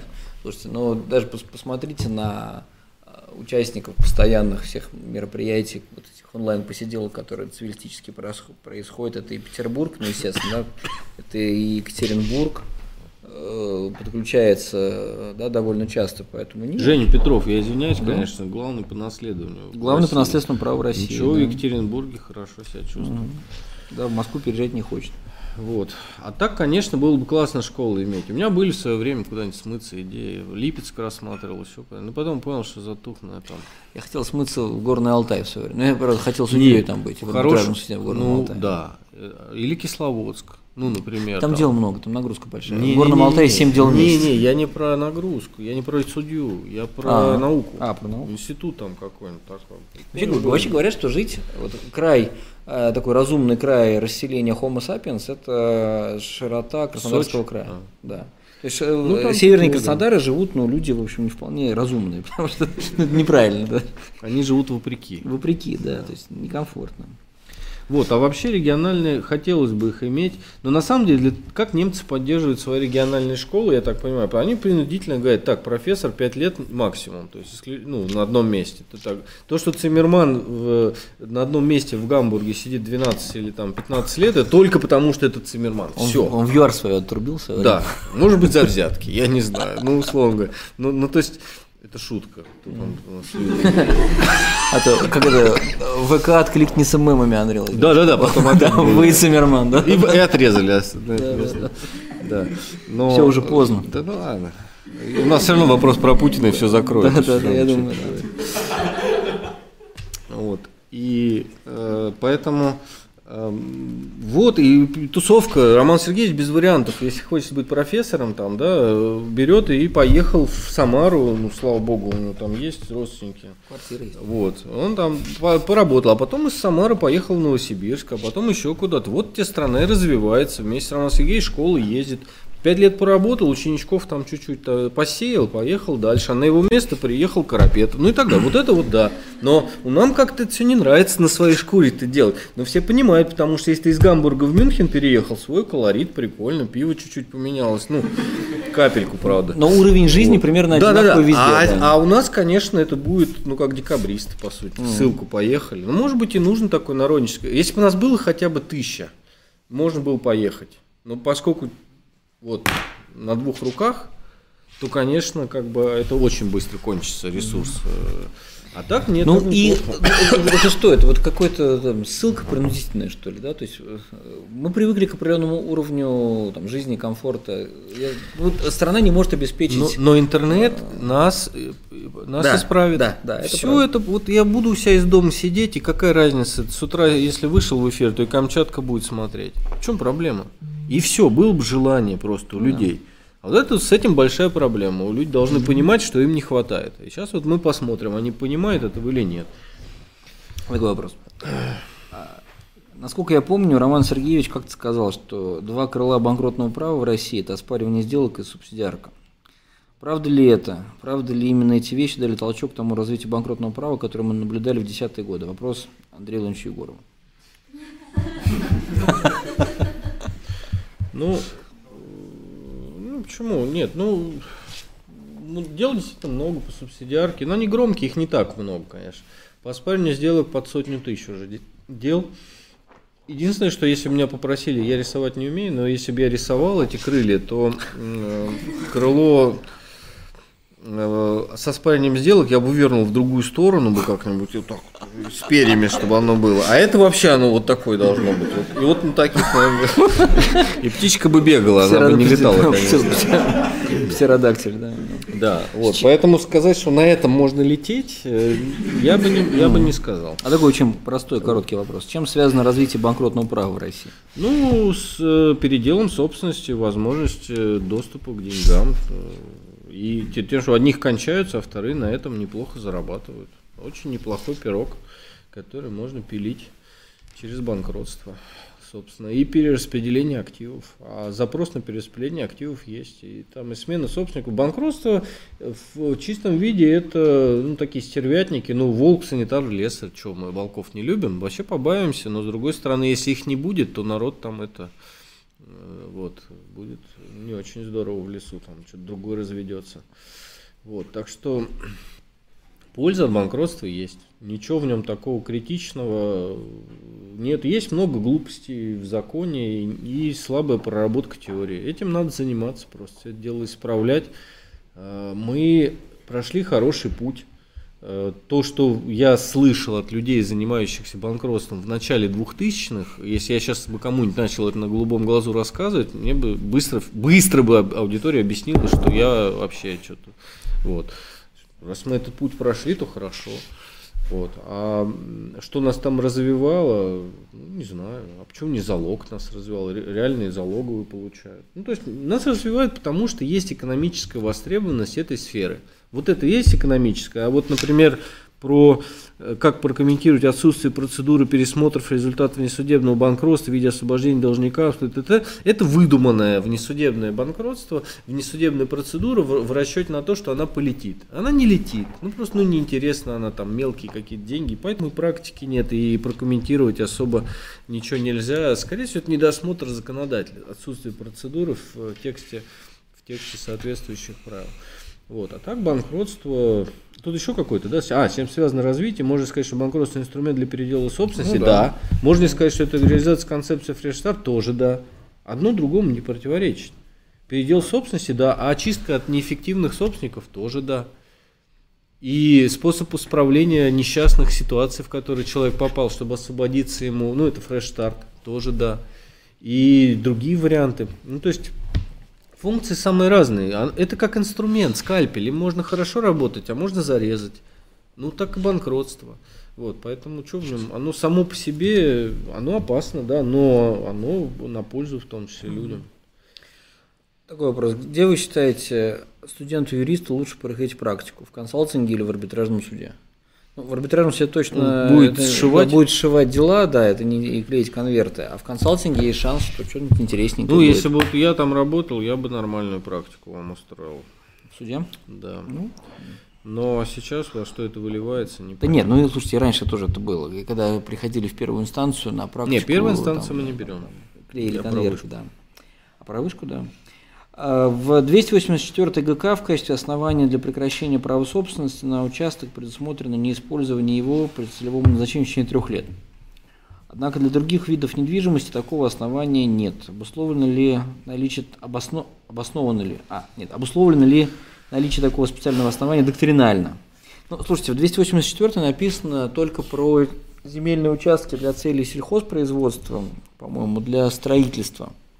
То есть чем связано доктринально да, вот эта норма? С тем, что это ограниченный ресурс, и он должен доставаться наиболее эффективному лицу, который да, принесет обществу больше блага э, через э, сельское хозяйство, либо через жилищное строительство. Поэтому норма есть. Противоречит ли она принципу неприкосновенности частной собственности? Ну как, э, слушайте, пока есть правила об изъятии земельных участков для публичных нужд, кто из вас скажет, что земельные участки это неприкосновенная собственность? Ну, Вообще, чем, честно говоря, дольше живу, тем острее понимаю, может быть, что англичане, несмотря на то, что они довольно двуличны, как правило, а- а- но вот в этом смысле они очень искренние и честные. Они говорят, единственный настоящий собственник земли – это корона. А у всех остальных какие-то временные права, связанные с тем, что корона тебе даровала землю поддержать, попользоваться, а ты в, в- в обмен короне что-то пообещал сделать. Ну, корону всегда можешь забрать обратно. Ну, собственно, вот он. Э, Мы, мы рассказываем про частную собственность, англичане, честно говорят, у тебя просто какой-то там титул, какой-то estate на землю. А единственный собственник настоящий всего корона. И у нас норма об изъятии, они, собственно, про это. Да? Корона говорит, ну-ка, дайте-ка мне обратно земельные участки. Поэтому я вот здесь не испытываю излишних каких-то иллюзий по поводу права собственности на землю. Адекватно ли современное гражданское право регулирует отношения, связанные с управлением многоквартирными домами? Чувствуется ли тут дефицит юридической мысли, понимания юриста всех аспектов управления, чего-то другого? Мой ответ – неадекватно. Есть глобальные пробелы.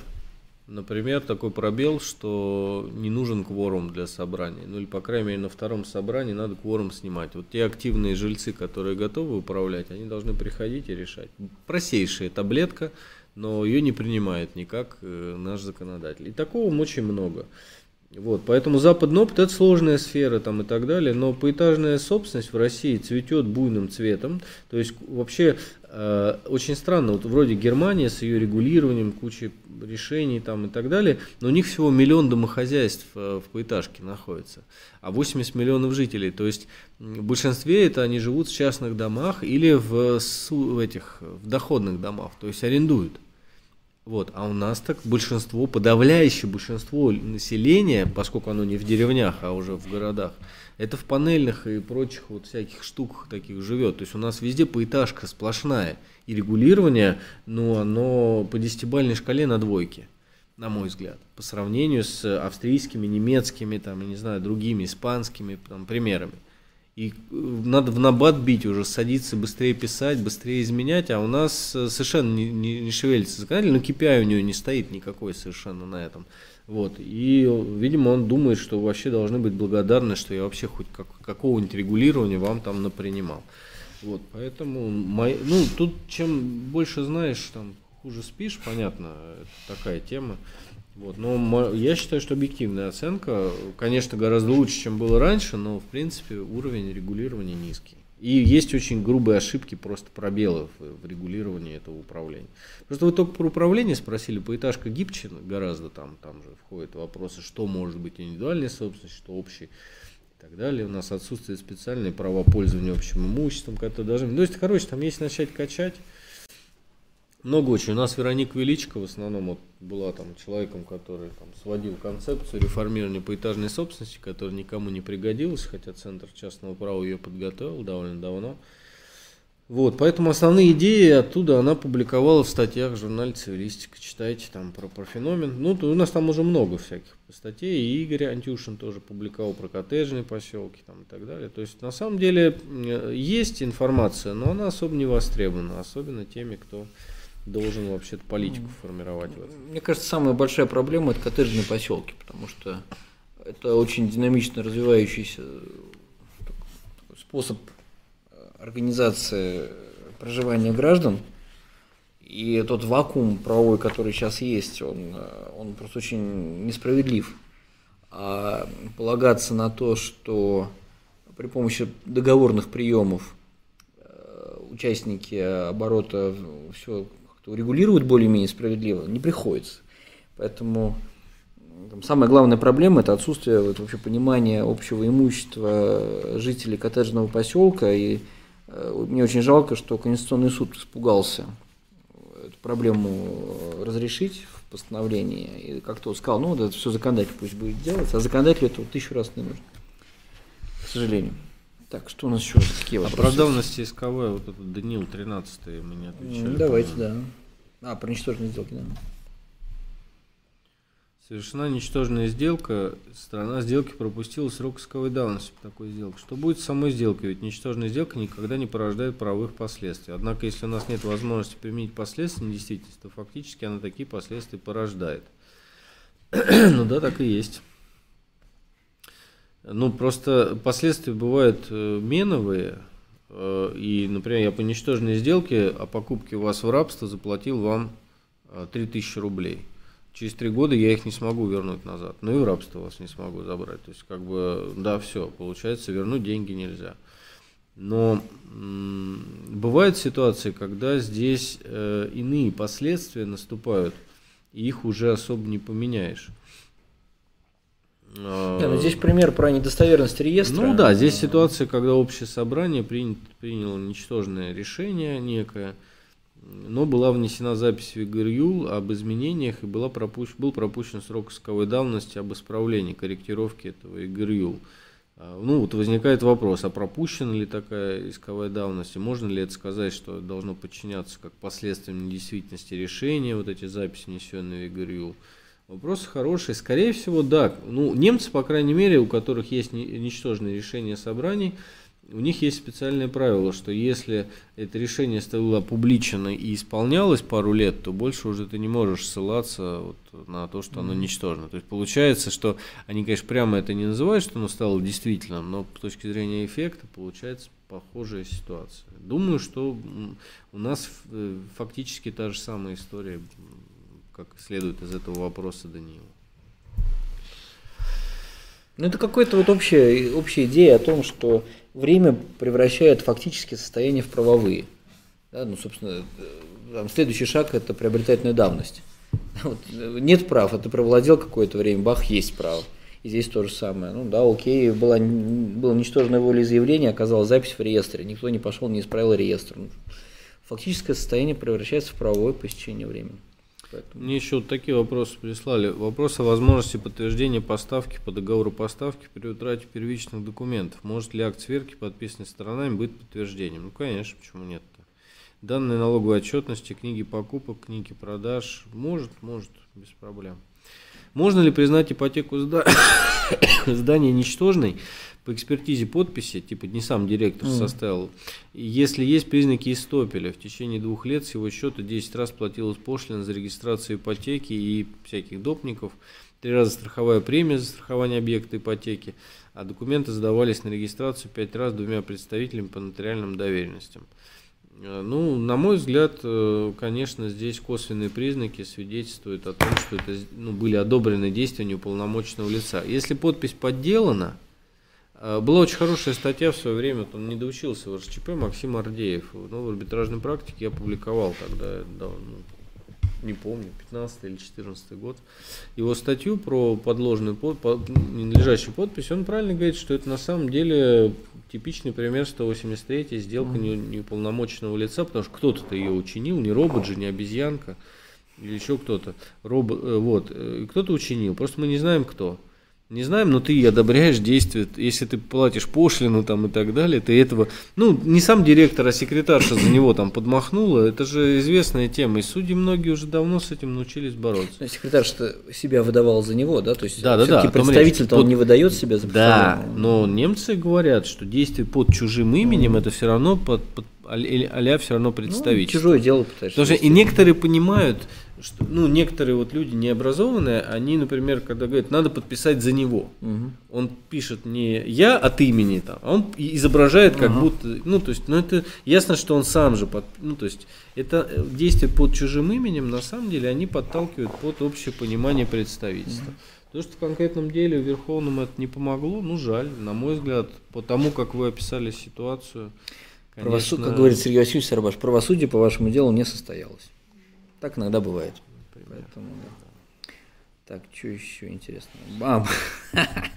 Бабу бабушки украли дом. Она подписала бумажки, хотела попасть на концерт Егора Крида, и у нее переписали дом. Что делать? Ну, не знаю, может сходить на концерты, не знаю, кого. Оксимирона, может, вернут обратно, не знаю. Ладно, ну, видимо, а, да. А, но, а но... мнение по пункту 10 нового обзора а, я не помню. Это, а наверное, помню, про убытки, то, что нельзя как убытки взыскать. Что именно? А, а, лизинговые платежи? Я не помню. Сейчас. Найти оперативно. Хороший пункт. Э, Мария спрашивает, на ваш взгляд, непосредственность по смыслу пункта 3 61.4 это сделки, исполняемые непосредственно при самом их совершении, предполагает исполнение обязательств в тот же день, либо необходимо исходить существа обязательства. Одно другому не противоречит. По практике это не исполнение в тот же день, там в пределах недели, ну то есть меновость должна быть, что ни с отсрочкой, ни в кредит по факту, по практике, не, не один день, это уже давно определились. Но, но, сейчас. Но из, из существа обязательства, если это заем, существо обязательства, существо, но это же не исполнение в тот же день. То есть надо понимать, что это именно меновая, меновая история. Когда поставщик поставил некачественный предмет лизинга, можно ли лизинговые платежи взыскивать с поставщика а, как убытки? Ну, было дело Абсолямова уже, на самом деле, у Верховного, высшего арбитражного в 2014 ну, короче, по-моему, уже после пленума проскочило. И сказали, что, что нельзя, да? Нет, ВАС сказал, что можно, а здесь? ВС сказал, что нельзя. ВАС сказал, что можно, но он сказал, что надо снижать с учетом ну, составной да. части. То есть ну, такое. Это, это старый ВАС, теория, ВАС да. он вот так ну, э, надо... отмахнул, но он сказал, что надо что-то что придумать, что нельзя в полном объеме. Потому что там был станок, и там на э, стоимость ремонта была, по-моему, 150 тысяч, а с лизинговыми платежами за год э, миллион с лишним набежало, и как бы, ну, нехорошо было. А с другой стороны, там вопрос, э, меня больше всего волнует вопрос о процентах. Вот если э, я для того, чтобы самому починить что-то, да, угу. например, ну или, например, я выплачиваю кредит за какое-то имущество и возвращаю его, и мне его сломали, это имущество, а я должен все равно же за кредит платить. Угу. Вот эти вот хотя бы процент, то есть сумму капитально, понятно, что ну, странно перелагать, бесплатно тогда получится ну, для да. меня. А вот процент, потому что за то время, пока я вещью не пользовался, можно или нет, это вопрос очень интересный. Я для до конца не знаю, мне такое интуитивное чувство тоже нельзя. Но тут вопрос. Я ну, слышал, Артем тоже рассуждает. Ну, я, не, я не знаю, я считаю, что правильно ВС все написал. Мне кажется, такая история, что если ты условно не мог э, там, зарабатывать э, там, в рамках своего бизнеса, потому что твое лизинговое там, оборудование стояло, но ты все равно должен возвращать финансирование, как, как банку было бы, да, ты отдавал бы ему проц, э, кредиты проценты. Возьми, взыщи упущенную выгоду с поставщика. Вот, собственно, и все, вот, вот оно решение. Мне кажется, что ВС, по-моему, правильно здесь написал. Хорошо. Так, Земельный что участок продан по договору одному лицу подставному с переходом на него записи в реестре, а по факту одновременно исполнен в пользу другого, реального. Как квалифицировать сделку с подставным лицом? Мнимый или все же притворный, при которой сделка с реальным будет прикрываема? А как у вас сделка с реальным, если не зарегистрирована реальным? Она не закончена. Она не закончена, вам обязательно нужно, чтобы произошла регистрация. Если у вас фактическое исполнение, владение передано, тем более земельный участка, ну, как бы не закончен у вас состав. В принципе, это возможно, что если через подставного делается, что по сути это две притворные сделки, прикрывающие одну фиктивную по цепочке. И Верховный суд так часто довольно решает в банкротных делах там и так далее, как единая сделка он это называет по цепочке. Вот, но для этого надо, чтобы оно попало последним. Если у вас недвижимость, и она не зарегистрирована за последним, то нельзя сказать, что она его. Ну как, внесение здесь должно состояться. Если оно не сделано, то это недоделанная притворная сделка. Так, как так. Как вам новые треки Оксимирона? Не слушал я. Я- а кто это? Ну, это рэпер. Ну, Это я- вот его фотка? Ну да. Не, я, честно говоря, просто я, я не слушаю э, ни русский рэп, ни американский рэп. Я такой, в общем, олдскульный любитель, не знаю, чего-нибудь типа ACDC или Red Hot Chili Peppers, вот как-то так. Вот. Я такую музыку не слушаю. А я слушаю авторскую песню Берковского. Через поле гусар скачет, донесение несет. Найдите песню, обалденная просто. Он до, он до места не доедет, в него пуля попадет. Круглая свинцовая наповал. Зря гусар усы крутил, кудри завивал. И дальше вот такая прекрасная на самом деле. Так, ну что, у нас осталось 4 минуты, последний вопрос. А, да, давайте. Давайте. Так, ну, 28 выдохнули. наверное. 28 да. Оказавшись перед Путиным, что вы ему скажете? Сколько вы зарабатываете? закону. Нет, ну да, чего, чего, чего надо Путину сказать? Ну, я не знаю, я могу, я могу сказать, э, я не хочу ни перед Путиным оказаться, ни, ничего-то у него спрашивать, мне просто не интересно. Вопрос, в каком больше. статусе вы окажетесь? Ну, вообще, да. Ну, Что есть перед Путиным? Что это перед? Что это?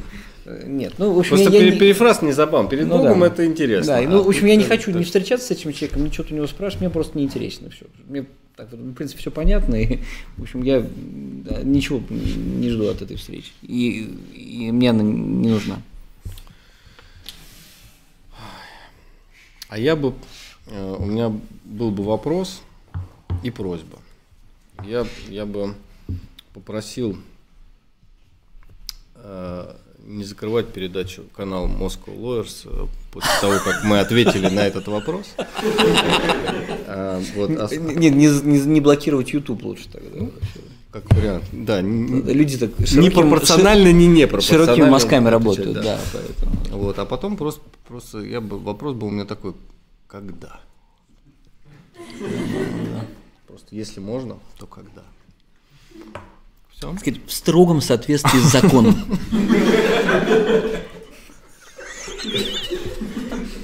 Ладно. То есть в 23-м? В 24-м? В 2008.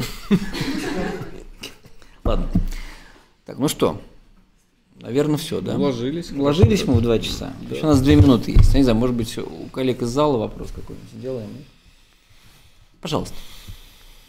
В строгом соответствии с установленным порядком. Да. Ну, мы не на все, не на все ответили. Нет? Не, ну, а.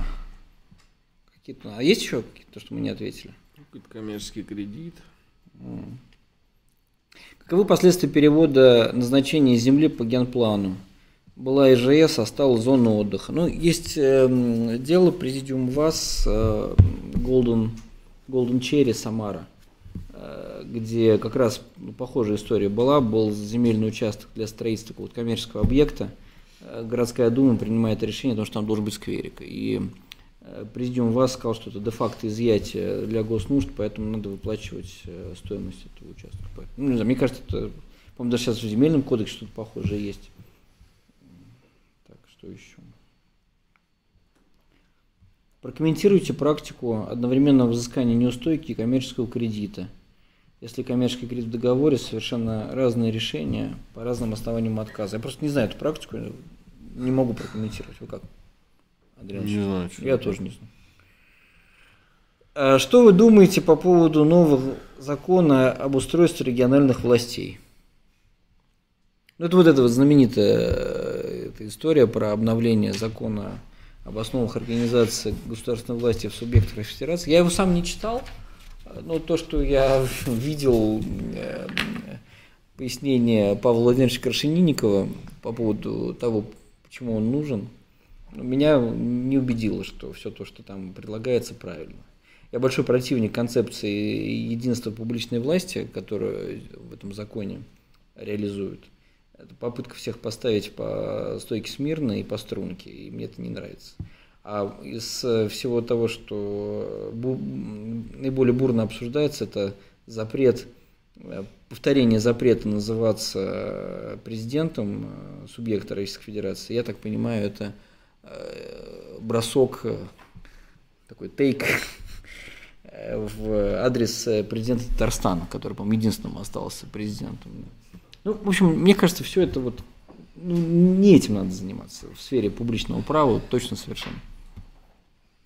Понятно. Вот хороший вопрос от Натальи. Можно ли гаранта рассматривать в качестве лица, ведущего чужое дело, когда принципал указывает гаранту об отсутствии оснований для платежа по гарантии, поскольку считает задолженность отсутствующей?